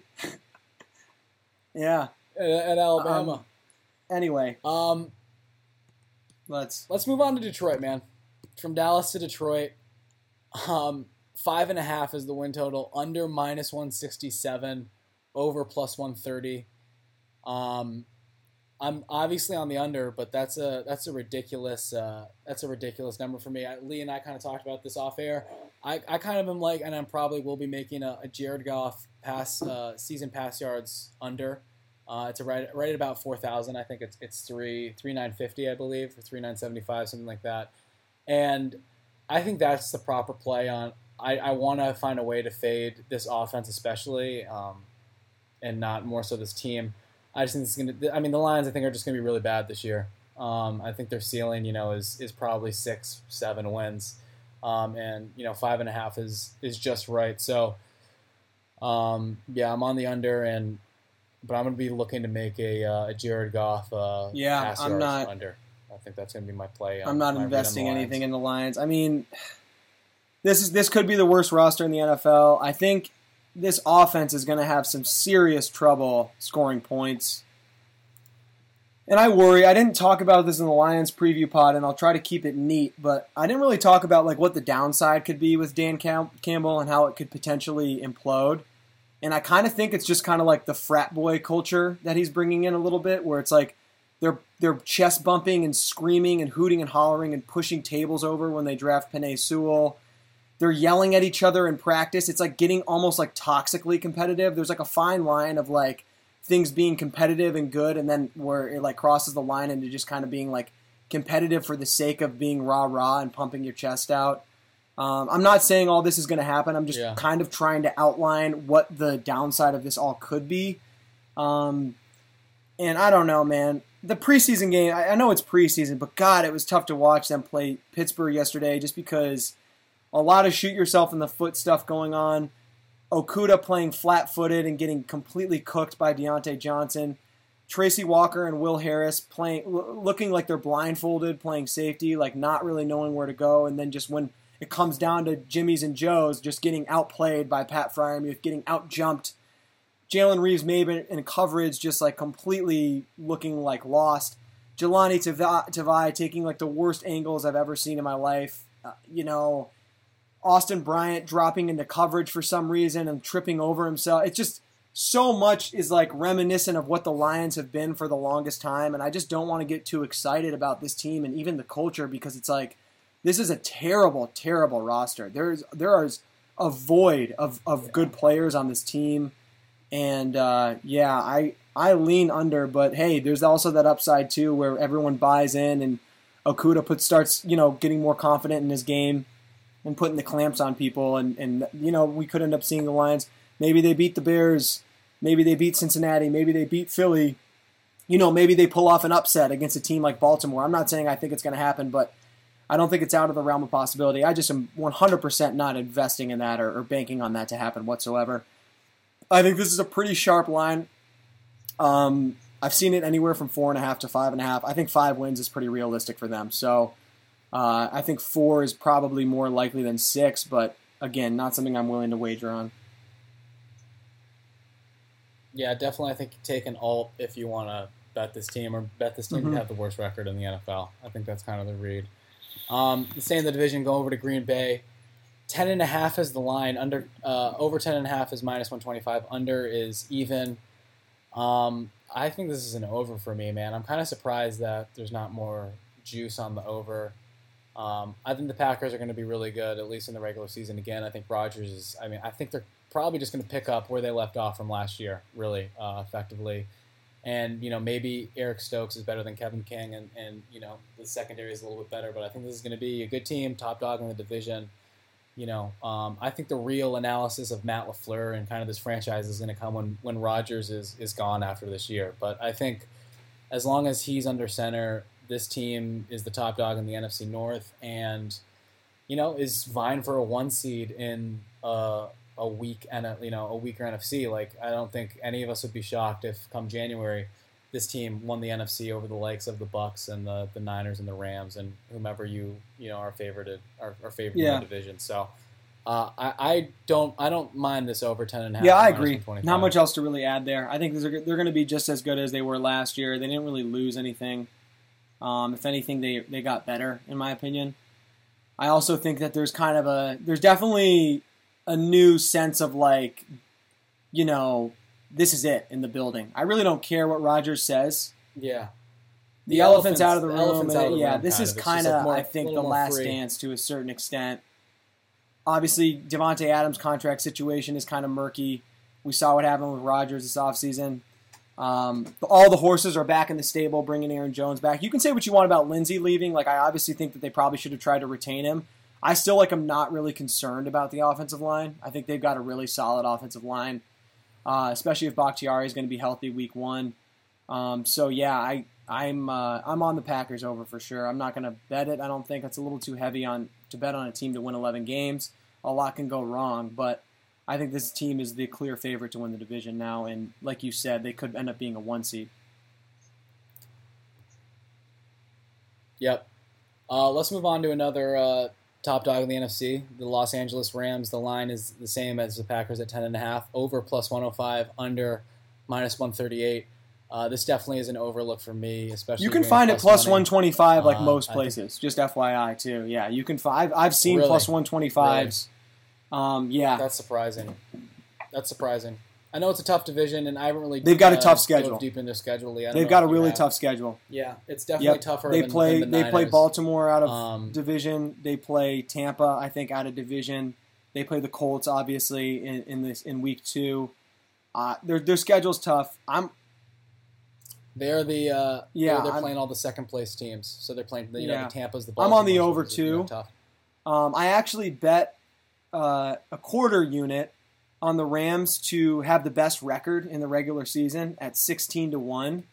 Um, I just think the value is heavy there because I think if the Rams do end up eclipsing this 10 win threshold, like if they can win 11 games, in my opinion, they can win 14. Um, I think this is a team that the ceiling is just about as high as anyone in the NFL. Um, and I think the Chiefs were like eight to one to have the best record. I don't think the Rams should be two times as unlikely to have the best record. I, you know, that's why I only bet a quarter unit on it because it's a kind of a it's a long shot, it's a moon shot. But uh, I like the over here. I think this Rams team is really well coached and kind of similar to Green Bay a little bit, where it's like there obviously wasn't as much antics off the field, but like they've completely mortgaged their future to win now. Uh, Matt Stafford is not getting any younger. The guy's had injury problems recently, which concerns me, but he's going to a better offensive line. He's got better weapons around him. He's going to be coached by the best coach he's ever had in his career. I think Staley was a big loss, but I still think this Rams defense is going to be amongst some of the best in the league. Um, and I expect this team to win the division, quite frankly. So I think 11 wins is kind of where I see the uh, I see the Rams, and anywhere from like 11 to 13 wins um, is where I see this team this year, and I think they could end up ultimately getting the one seed in the NFC as well. Yeah, we're probably higher than market uh, Yep. on Stafford. I think a lot of it kind of comes down to that. I think if you're going to make a case for this under, and it seems that people like this under because they, you know, are not as high as Stafford, and that combined with the schedule, uh, you know, breeds for breeds for a fade. But I, I, I think that you know, while I, I like San Francisco more, and and uh, it's the Rams are, are right on their tail. I think those are the two two of the top dogs in the NFC. Let's move on to the Minnesota Vikings, Lee. Uh, eight and a half is the line. Over is minus one sixty two. Under plus one twenty five. Um, yeah, I mean this is this is an over for me. Um, I'm not gonna lay you know dollar sixty two. Yeah. Well, the time to get this was like a month ago. Um, Even before Rodgers came Yeah. back, it was like be- it was priced better. I think a lot of sharp people have hit the over at eight and a half. You're mostly going to see it at nine now. Um, I'm on the over two. I would even take it at nine. I think the Vikings are going to make the playoffs this year. I think their schedule is particularly easy because I don't like Chicago and I don't like Detroit. Um, I think Minnesota very well could go three and one in those games, and usually they end up winning one against the Packers. So I, I, I could totally realistically see them going four and two in division. The out of division schedule is not that difficult. They placed third in the NFC North last year, so they got they got the third place draw. Um, yeah, I mean, I expect I think I'm looking over at Foxbet here. I think the way to attack this is Minnesota yes to make playoffs Yeah. is plus one. I think that's a good bet. That was on my cheat sheet. I just Like, didn't that's what- play it. I didn't play it. I got kind of got Yeah. scared away by uh, What the was best I found it at your was like number the same? 125. Plus 125. I think. Um, I just get scared away because I've kind of been like a Minnesota truther for a while, and they haven't really like, outside of getting totally, you know, uh, waxed by Philly that year in the in the playoffs. Like since then, they kind of haven't like done too much to impress me. I want to say this is a team where I'm going to look it up now. The first eight weeks of their schedule is really not hard at all. Like they should get off to a pretty hot start considering the beginning of their schedule. Yeah, let me let me look at this. My computer is being a little slow. I know they open up at Cincinnati, then they're at Arizona, Seattle, it up if Cleveland. So that's a difficult four game stretch. But in terms of like defenses, for Kirk Cousins to be playing, it's like you got the Bengals, the Cardinals defense isn't very, you know, fear mongering. You got the Seahawks defense, but you're in Minnesota. Then the Browns come to town. Then you got the Lions, Carolina, Dallas, Baltimore, the Chargers. But I mean, up to that Dallas point, Baltimore. Yeah, up, Up to, to Baltimore, up to man. Baltimore, it's like the defenses aren't necessarily. I think the Vikings could average, you know, 26 points a The game Browns. within that I eight game the- stretch or whatever. And I think that that could. So it's kind of going to come down to whether or not their defense can stop the Kyler Murrays and the Browns offense and the, and the Seahawks. Um, but I think that they can. I think they can win more of those games than they lose. Um, but I don't know, man. I put them in the kind of that Seattle, Arizona category of the NFC where like I'm not necessarily in a rush to bet them because I kind of think they're in a they're in that crowded NFC room where like a couple of those teams are going to majorly disappoint, which is like the reality of Arizona disappointing and Kingsbury getting fired or Seattle disappointing and that kind of blowing up. Minnesota, the thing about them is, and I've said it before, they have a lot of veterans on that team and they were really disappointing last year. And I think they're kind of going to go all in this year. And like I said, that teamed with the fact that I don't like the division leads me to believe that they're going to end up winning nine or maybe 10 games this year. Yeah, um, I think that's a good point. I, I think the. I mean, I obviously am high, higher on the Browns than both you and Adam. I think that that is a pretty legit defense. But other than that, I think it's it's it's not too tough for the first, you know, up until that Ravens game in uh, November. Uh, let's move on to the Saints. Uh, New Orleans Saints. This line for sure has moved. We're down to eight and a half. I believe it was nine and a half Mhm. when we first talked about this. Um, over eight and a half is minus one fifty four. Under plus one fifteen. Um, you know, I think uh, I've been pretty consistent on the Saints. I think you know the quarterback situation is is murky at best. They their receiver room has now become pretty pretty awful. Uh, you have Alvin Kamara still, and you know maybe we got some Adam, Adam Trautman fans out there, but this is just going to be a real test of, of Sean Payton's coaching ability and you know the perceived kind of floor of this organization. Lee, you kind of illustrated their you know their seven win seasons. Um, and you know, kind of the, the history of Sean Payton in New Orleans, and, and you're kind of predicting a regression for them, or you're at least using that as context for, for their case for regression. Um, you know, I, I I'm not really confident about this at all. I, I probably would take over eight and a half just because, much like I did with Belichick last year, I just I really think Sean Payton's a really good uh, coach, and uh, you know, I'm not I'm not going to be the one to fade him right now. Uh, I am kind of interested. I mean, them no to make the playoffs is minus 125. Yes, minus 105. It's kind of you know even with a little uh, steam on the no. I mean, yeah, I you know, I guess Jameis has a potential ceiling with this offense, but I, am pretty I'm pretty agnostic on this. I'd probably if I had to bet eight and a half, I'd take the over just because uh, Sean Payton, like I just said, but I'm I'm knowing. Yeah, they've got a really good offensive line and a really good coach. Obviously, a big question mark at quarterback, and the skill positions are just bad. Um, they're going to need a receiver to completely like outperform what the expectation is in order for their passing offense to be a threat whatsoever. I mean, Kamara had a career year last year. I have a hard time seeing him replicate that this year. The defense is solid, but yeah, not really a line I'm super interested in. I'd rather take the under at nine if you can find it at like minus 120, or like you said, Tommy, no to make the playoffs. Um, I don't think this is a playoff team this year. Um, I think that the the floor or the floor could kind of fall out beneath them, especially if like the receivers are already bad. So like, what if Jameis just like doesn't play well too? Like, what if Jameis just plays the same way he's yeah. played kind of his whole career, and he's just high risk, high reward, and he's throwing just as many interceptions as he is touchdowns. And then all of a sudden, you're in a situation where you start out the year, you know, two and four, and Taysom Hill's your starter week seven. Um, I don't think that's outside. Their schedule has to be. I don't think it's outside the realm of possibility. I know they ha- they play Green Bay and then Carolina the first two weeks. Um, that's going to be a big game for Carolina week two if they can kind of take advantage of that. Assuming New Orleans beats Green Bay and Carolina beats the Jets, they could get off to that 2 2 and 0, 0 and 2 start against New Orleans, and that could be potentially really big for them. Um, but yeah, I'm not I'm not in love with this this eight and a half. I'd rather uh, take like I said, take the under nine minus 120. Yeah, I'm just looking for this. Uh yeah, I mean, I'm I'm so down to back the Packers at minus three. I'm not trying to divulge any of that information because of our um, new segment we're going to do, but yeah, I'm I'm with you there. Yeah, I was just I wanted to because I remember that line was down, obviously with the Rodgers stuff, but that uh, I'm sure we'll we'll all be talking about that come uh, week one preview time. Uh, Lee, let's go on to the to the Giants. Seven and a half is the line over plus one fifteen under minus one fifty.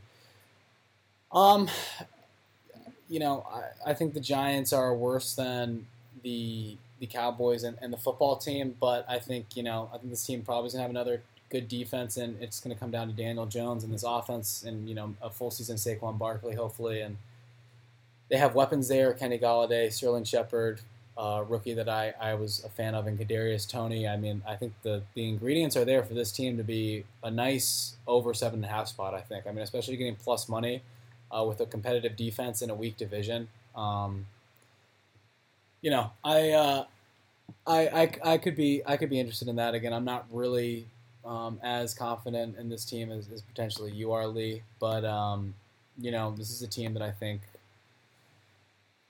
I mean, I, I don't think they're going to be very good. I don't think they're going to make the playoffs. I wouldn't take them to make the playoffs at plus 245. But um, I think this is a team that could be frisky and win some games. I, am in no rush to. I, I, think they can be eight and nine. I don't. I don't see that, especially if the division is as bad as it could be, and, and I'm a little too high on Dallas and. Uh, yeah, Washington. I mean, I'm more so confident than you. My I'm, confidence I'm is undermined by Daniel, Daniel Jones. I think he's a bottom five quarterback in the NFL. Um, I think the book is kind of out on him. I don't think he's going to do anything we haven't seen him do before think there's still going to be issues with him that kind of have been there his whole career. I thought he was overdrafted when he was drafted, um, and I think he's going to be a backup next year. So it's hard for me to say. I believe that this team. I think it's possible that they can get the over. I think there's a lot of talent on the roster. I think the defense can overperform. There's questions along the offensive line. Don't know when Saquon's going to be back, and they have a bad quarterback. Um, I know you like Jason Garrett less than I do, but it's not like I really like him either. I don't really think that he's going to move the needle much for their offense. I question their weapons on offense. I think Kadarius Toney was overdrafted. I, have always been a Sterling Shepard guy, but I don't know like how much weight you can put on his shoulders. Golladay's had trouble staying healthy, and I think he's overrated even when he's not healthy, or even when he is healthy. Um, so I just find few reasons to believe this team is going to be anything more than what they were last year, plus maybe a little bit, because um, Saquon will be playing. But I still think that there's a very, very stark ceiling for this team, and it's at a, about nine wins would be the ceiling for me. I'd be like very impressed if they could do that. So maybe Daniel Jones can prove me wrong. I don't think it's out, outside the realm of possibility, but I'm pretty confident that this is going to be a seven or eight win team this year. Yep, uh, I'm with you there. Uh, let's go to my first play of, of the year. We're in Philadelphia with the Eagles. Uh, six and a half is the line, minus 143 to the over. The under is plus 110, so I got five yep. cents of CLV, getting it at uh, 115. I know there was at it was at 25, some other places too. Uh, but yeah, I've, I've, this has been one of my favorite plays. I think I, I, like the Eagles to, to kind of implode this year. Um, I think Jalen Hurts is, is nice. Um, you know, I was the highest on him coming out in draft season, but this is not a situation that I think is conducive to his success. I think he's a guy who needs more parts around him, and while I think that Devonta Smith is going to be a, a, an instant impact for this offense, and I was a big fan of Kenneth Gainwell, I still just think this team is old. The roster is not very good. Um, like we've talked about with the Bears, I mean, this team was old and aging when they won the Super Bowl in 2017, and I think you know their defense has seen the remnants of that. Jason Kelce not getting any younger. Peters obviously is gone now. Lane Johnson getting older as well. Um, you know, I think this team's ceiling is you know seven, maybe eight wins. Um, but I really like this team to, to be a bottom feeder in the NFL this year, uh, and you know, pick in the top five and, and probably take a quarterback. They you know, wanted to get back in uh, for Zach Wilson, or at least they, they that's the only reason they traded out. I mean, they were thinking about quarterback this year and passed on it when they couldn't uh, get Wilson. So I think, and obviously the Sean rumors, like I think this is a team that I don't, you know, there's no reason for me to give Sirianni, I think, any benefit of the doubt, I don't really have a frame reference with him, and then I just don't really like this roster at all. I think this is going to be a, a, a, bad team, so I'm on that under pretty confident. Yeah, if I had to take a side, I'd take the under. The only reason I'm not going to bet it is just because the division is. I think they can beat anyone in the division on any given day playing anywhere. I think they can go to Dallas and beat Dallas. I think they can yeah. go to Washington and beat Washington. I think they can go to the Meadowlands and beat the Giants. Um, I think three and three is it would be a normal uh, result for them in the division. I think it's probably more likely they go two and four, but just not overly convinced they're going to get trounced by the division. And then outside of the division, they've got a fourth place schedule. I think they could start off the year with a win in Atlanta. I, I obviously have explained how I feel about Atlanta. Um, they play the Lions. They play a lot of fourth place teams. I think they play the Jets. So this is not a team that I'm really looking to fade just because their schedule is easy and I think they've got like a solid offensive line. Um, but yeah, I mean, first year coach, mediocre defense. I like Hurts less than you do. Um, the best player on their team is Devonta Smith, in my opinion, and he's a rookie, so like that's a problem. Um, so yeah, if I had to take a side, I'd take the under. I think it's a solid bet at plus 125. I just didn't have the nuts to make it because this team was I thought they were going to suck with Jalen Hurts last year, and they were like pretty good. So I'm just not in a rush to fade them based on the division. I don't really love anyone in the division, so it's hard for me to like hate anyone too. You know? Yeah, and for what it's worth, they've seemed like kind of a mess yeah. in preseason to me. Like they're, I mean, I, I'm not trying to overreact, but another team, kind of, you talked about the Lions, where I just think Sirianni's a lame duck. I think the, the, the organization, you know, butted heads with Pederson so much that they wanted a guy that they kind of could control, and I'm going to need him to, to prove me wrong and, and prove that he's worth the salt. Uh, let's move over to San Francisco. Um, pretty much the same as the Rams. Ten and a half is the line. Over is plus 105. Under is minus 133. Uh, no surprises here. I like the over with Jimmy G, uh, and I like the over even more with Trey Lance. I think this team is going to return to form. Uh, Bosa is back I I just think this offense is going to be really explosive when the when Lance does come in. I, I think that it is inevitable that he's going to play at some point this year, and I think that this team is going to become incredibly hard to beat uh, when that happens because of what Kyle Shanahan's going to be able to do with him, with everything that's around him. So I like both the Rams and the Niners to go over 10.5. I'm pretty confident that one of those teams is going to do it, and I kind of think both of them are. So um, I, I really like the Niners this year, and, and I hope that they start Trey Lance sooner rather than later, as I we passionately talked about. yeah, um, they've got the easiest schedule in the NFL, um, but you know I think there's going to be a drop off with Saleh leaving. Um, even though I believe DeMeco Ryans will be a good defensive coordinator, ten and a half is a high number for a team that was not very good last year. And outside of the one Super Bowl year, this is a team that struggled to win, you know, five, six games in any given season. Uh, so I'm not like in a huge rush to bet the over, especially considering the division. Um, I think this is a team that'll probably end up winning 10 games this year. And honestly, if I had to say, like I probably think nine and eight is more likely than 11 and six. Um, so I would lean to the under, but I'm not convinced either way. I kind of want to sit back and let this division feast on itself and see who comes out on top. But I do think that the main reason for this number being as high as it is is not because the 49ers are like one of the best teams in the NFC. I think it has a lot more to do with the schedule um, and the fact that they were really bad last year and they have a fourth place schedule and they're going to be much better this year. Like it's, you know, that's the reason why. I mean, I think they won four or five games last year and their win total is projected like 11 this year. So I think they won six or something. Okay. They were, they well, so still, I mean, you're you're getting you're getting a, a huge yeah. upgrade in, in in the win total. So yeah, I'm staying away from this one.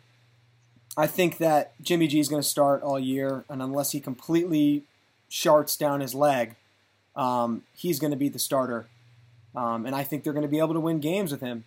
I still think they're going to use Trey Lance, but I just think that in order for Trey Lance to come in and start, Jimmy has to basically show that this team's going in the wrong direction. And I just have trouble seeing that happen if he's healthy. I just think he's going to be able to kind of steer the ship and uh, do similar things to what he did on the Super Bowl run, especially considering he's got the same weapons. He's a really good offensive line.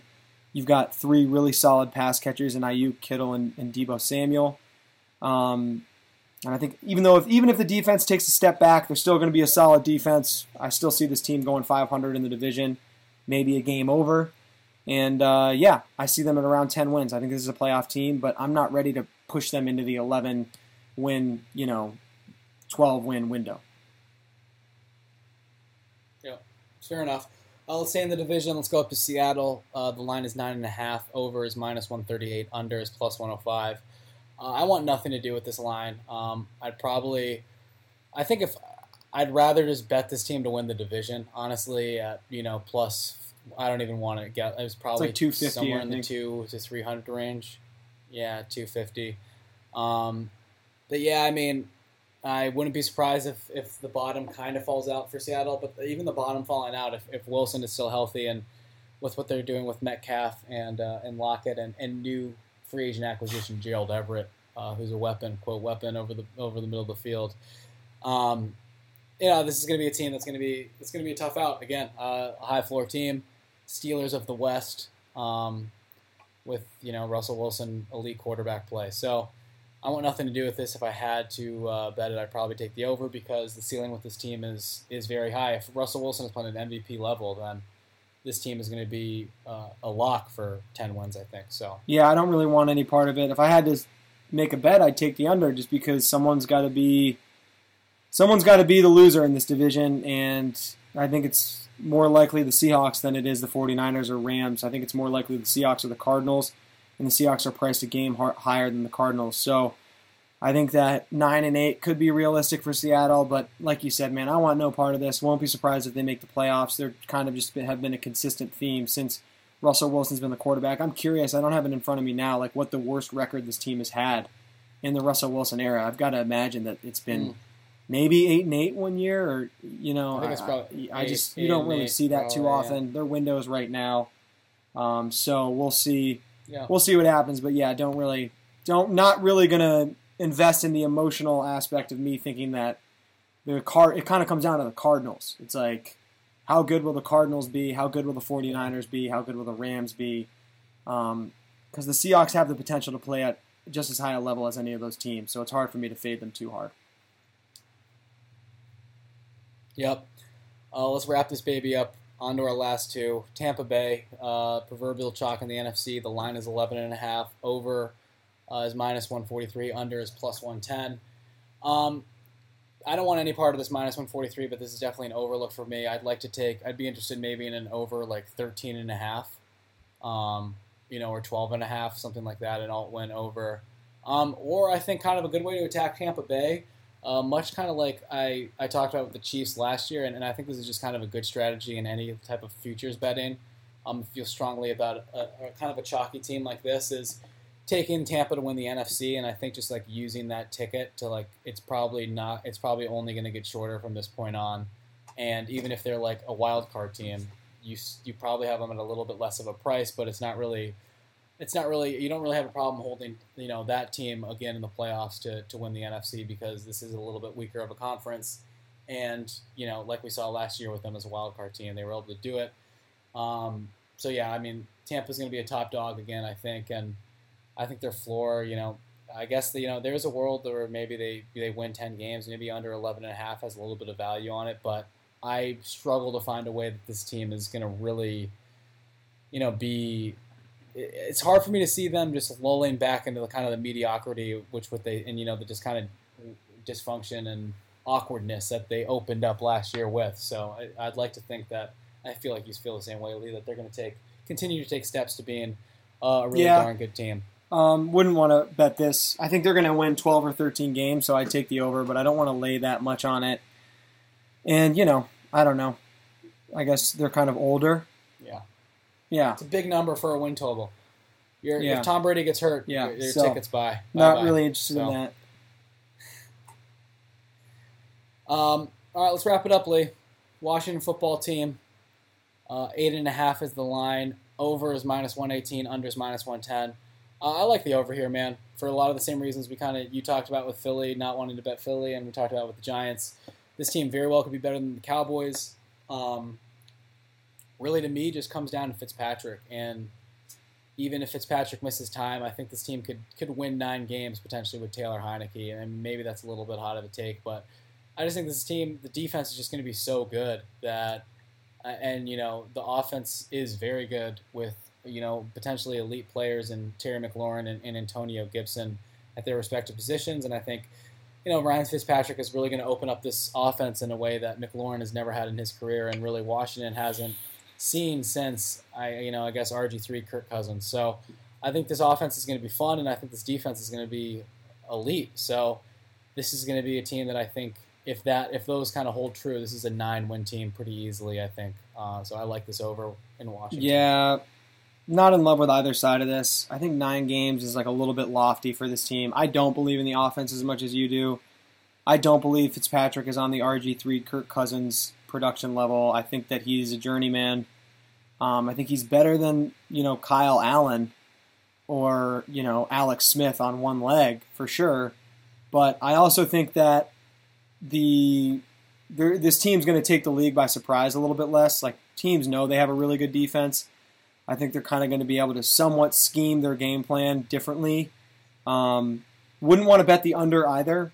Don't love this division, but I'm not in love with betting that Washington's going to be a 9 or 10 win team just because I don't really believe that much in the offense. This is another team that I think could lose any game in the division. I don't think they're going to be.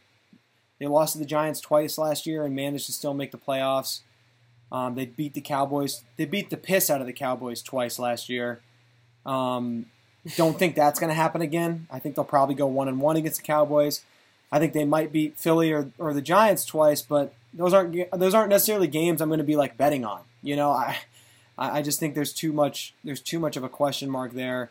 Um, and it's just man, it's just tough to win nine, ten games with your defense in the NFL. Uh, it's just a tough thing to do. So I just yeah. don't have the stones to bet on Fitzpatrick in the upside of that offense. Um, and I think I don't think they can win nine games with Heinicke. So uh, I think it's a stay away. If I had to take something, I'd take the over because I'm less confident. My stock is going down with Dallas and the Giants. So and it's kind of staying the same with Washington because Washington kind of is what they are. Um, so I would take the over if I had to take something, but but I'm staying What's, away. what's the ceiling? What's the ceiling? I think 10 for- wins for would be the ceiling. I think 10 wins is is You don't think if, if, if their defense is top five and Fitz is, you know, they have a, a top 15 offense that this team could win, you know, 11, No. maybe even 12 games? No, I, I don't. I can't really see a, a realm No. where this team is like NFL level dominant and they're winning eighty percent of their games. I just don't think that Yeah. that. I, I- I don't. You know. I don't think that that's. Yeah, no, that's Yeah. That's probably so I think nine, ten wins is like a successful season for Washington. That kind of should be what they're expecting. But I also think like on the flip side of that, if Fitzpatrick regresses to the mean, this is going to be a seven-win football team, maybe eight. Um, so I think the floor is pretty high, but I think the ceiling's pretty low. Um, that's why I kind of like them. I kind of think you get what you get here with Washington. They're going to be competing for a playoff spot down the stretch. I think they're going to be winning games that they're underdogs in.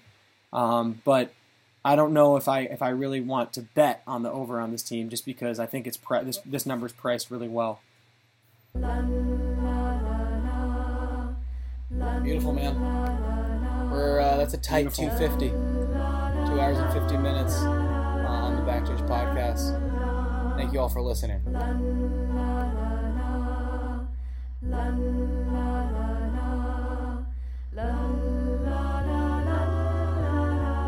You a motherfucker fool, nigga. I was 22 when I first dropped. Most influential dude when I first dropped. Uh, true story. The bando named the new spot. Bando. Where them boys from? They ain't from the hot. No. Hot Atlanta. Dirty mango phantom. Mud. Swept the game like I'm Huncho MC Hammer. Ooh, Hammer time. Write my name, cross the Hall of Fame banner. Write it, write it. Hit the lights, diamonds flash like a camera. Flip the switch. First met her in some open toe sandals. Yeah, hey. Now, now her attitude like a candle. She lit, lit. That bag make you wanna up your standards. Get rich. rich. Way too bad, but she ain't got no manners.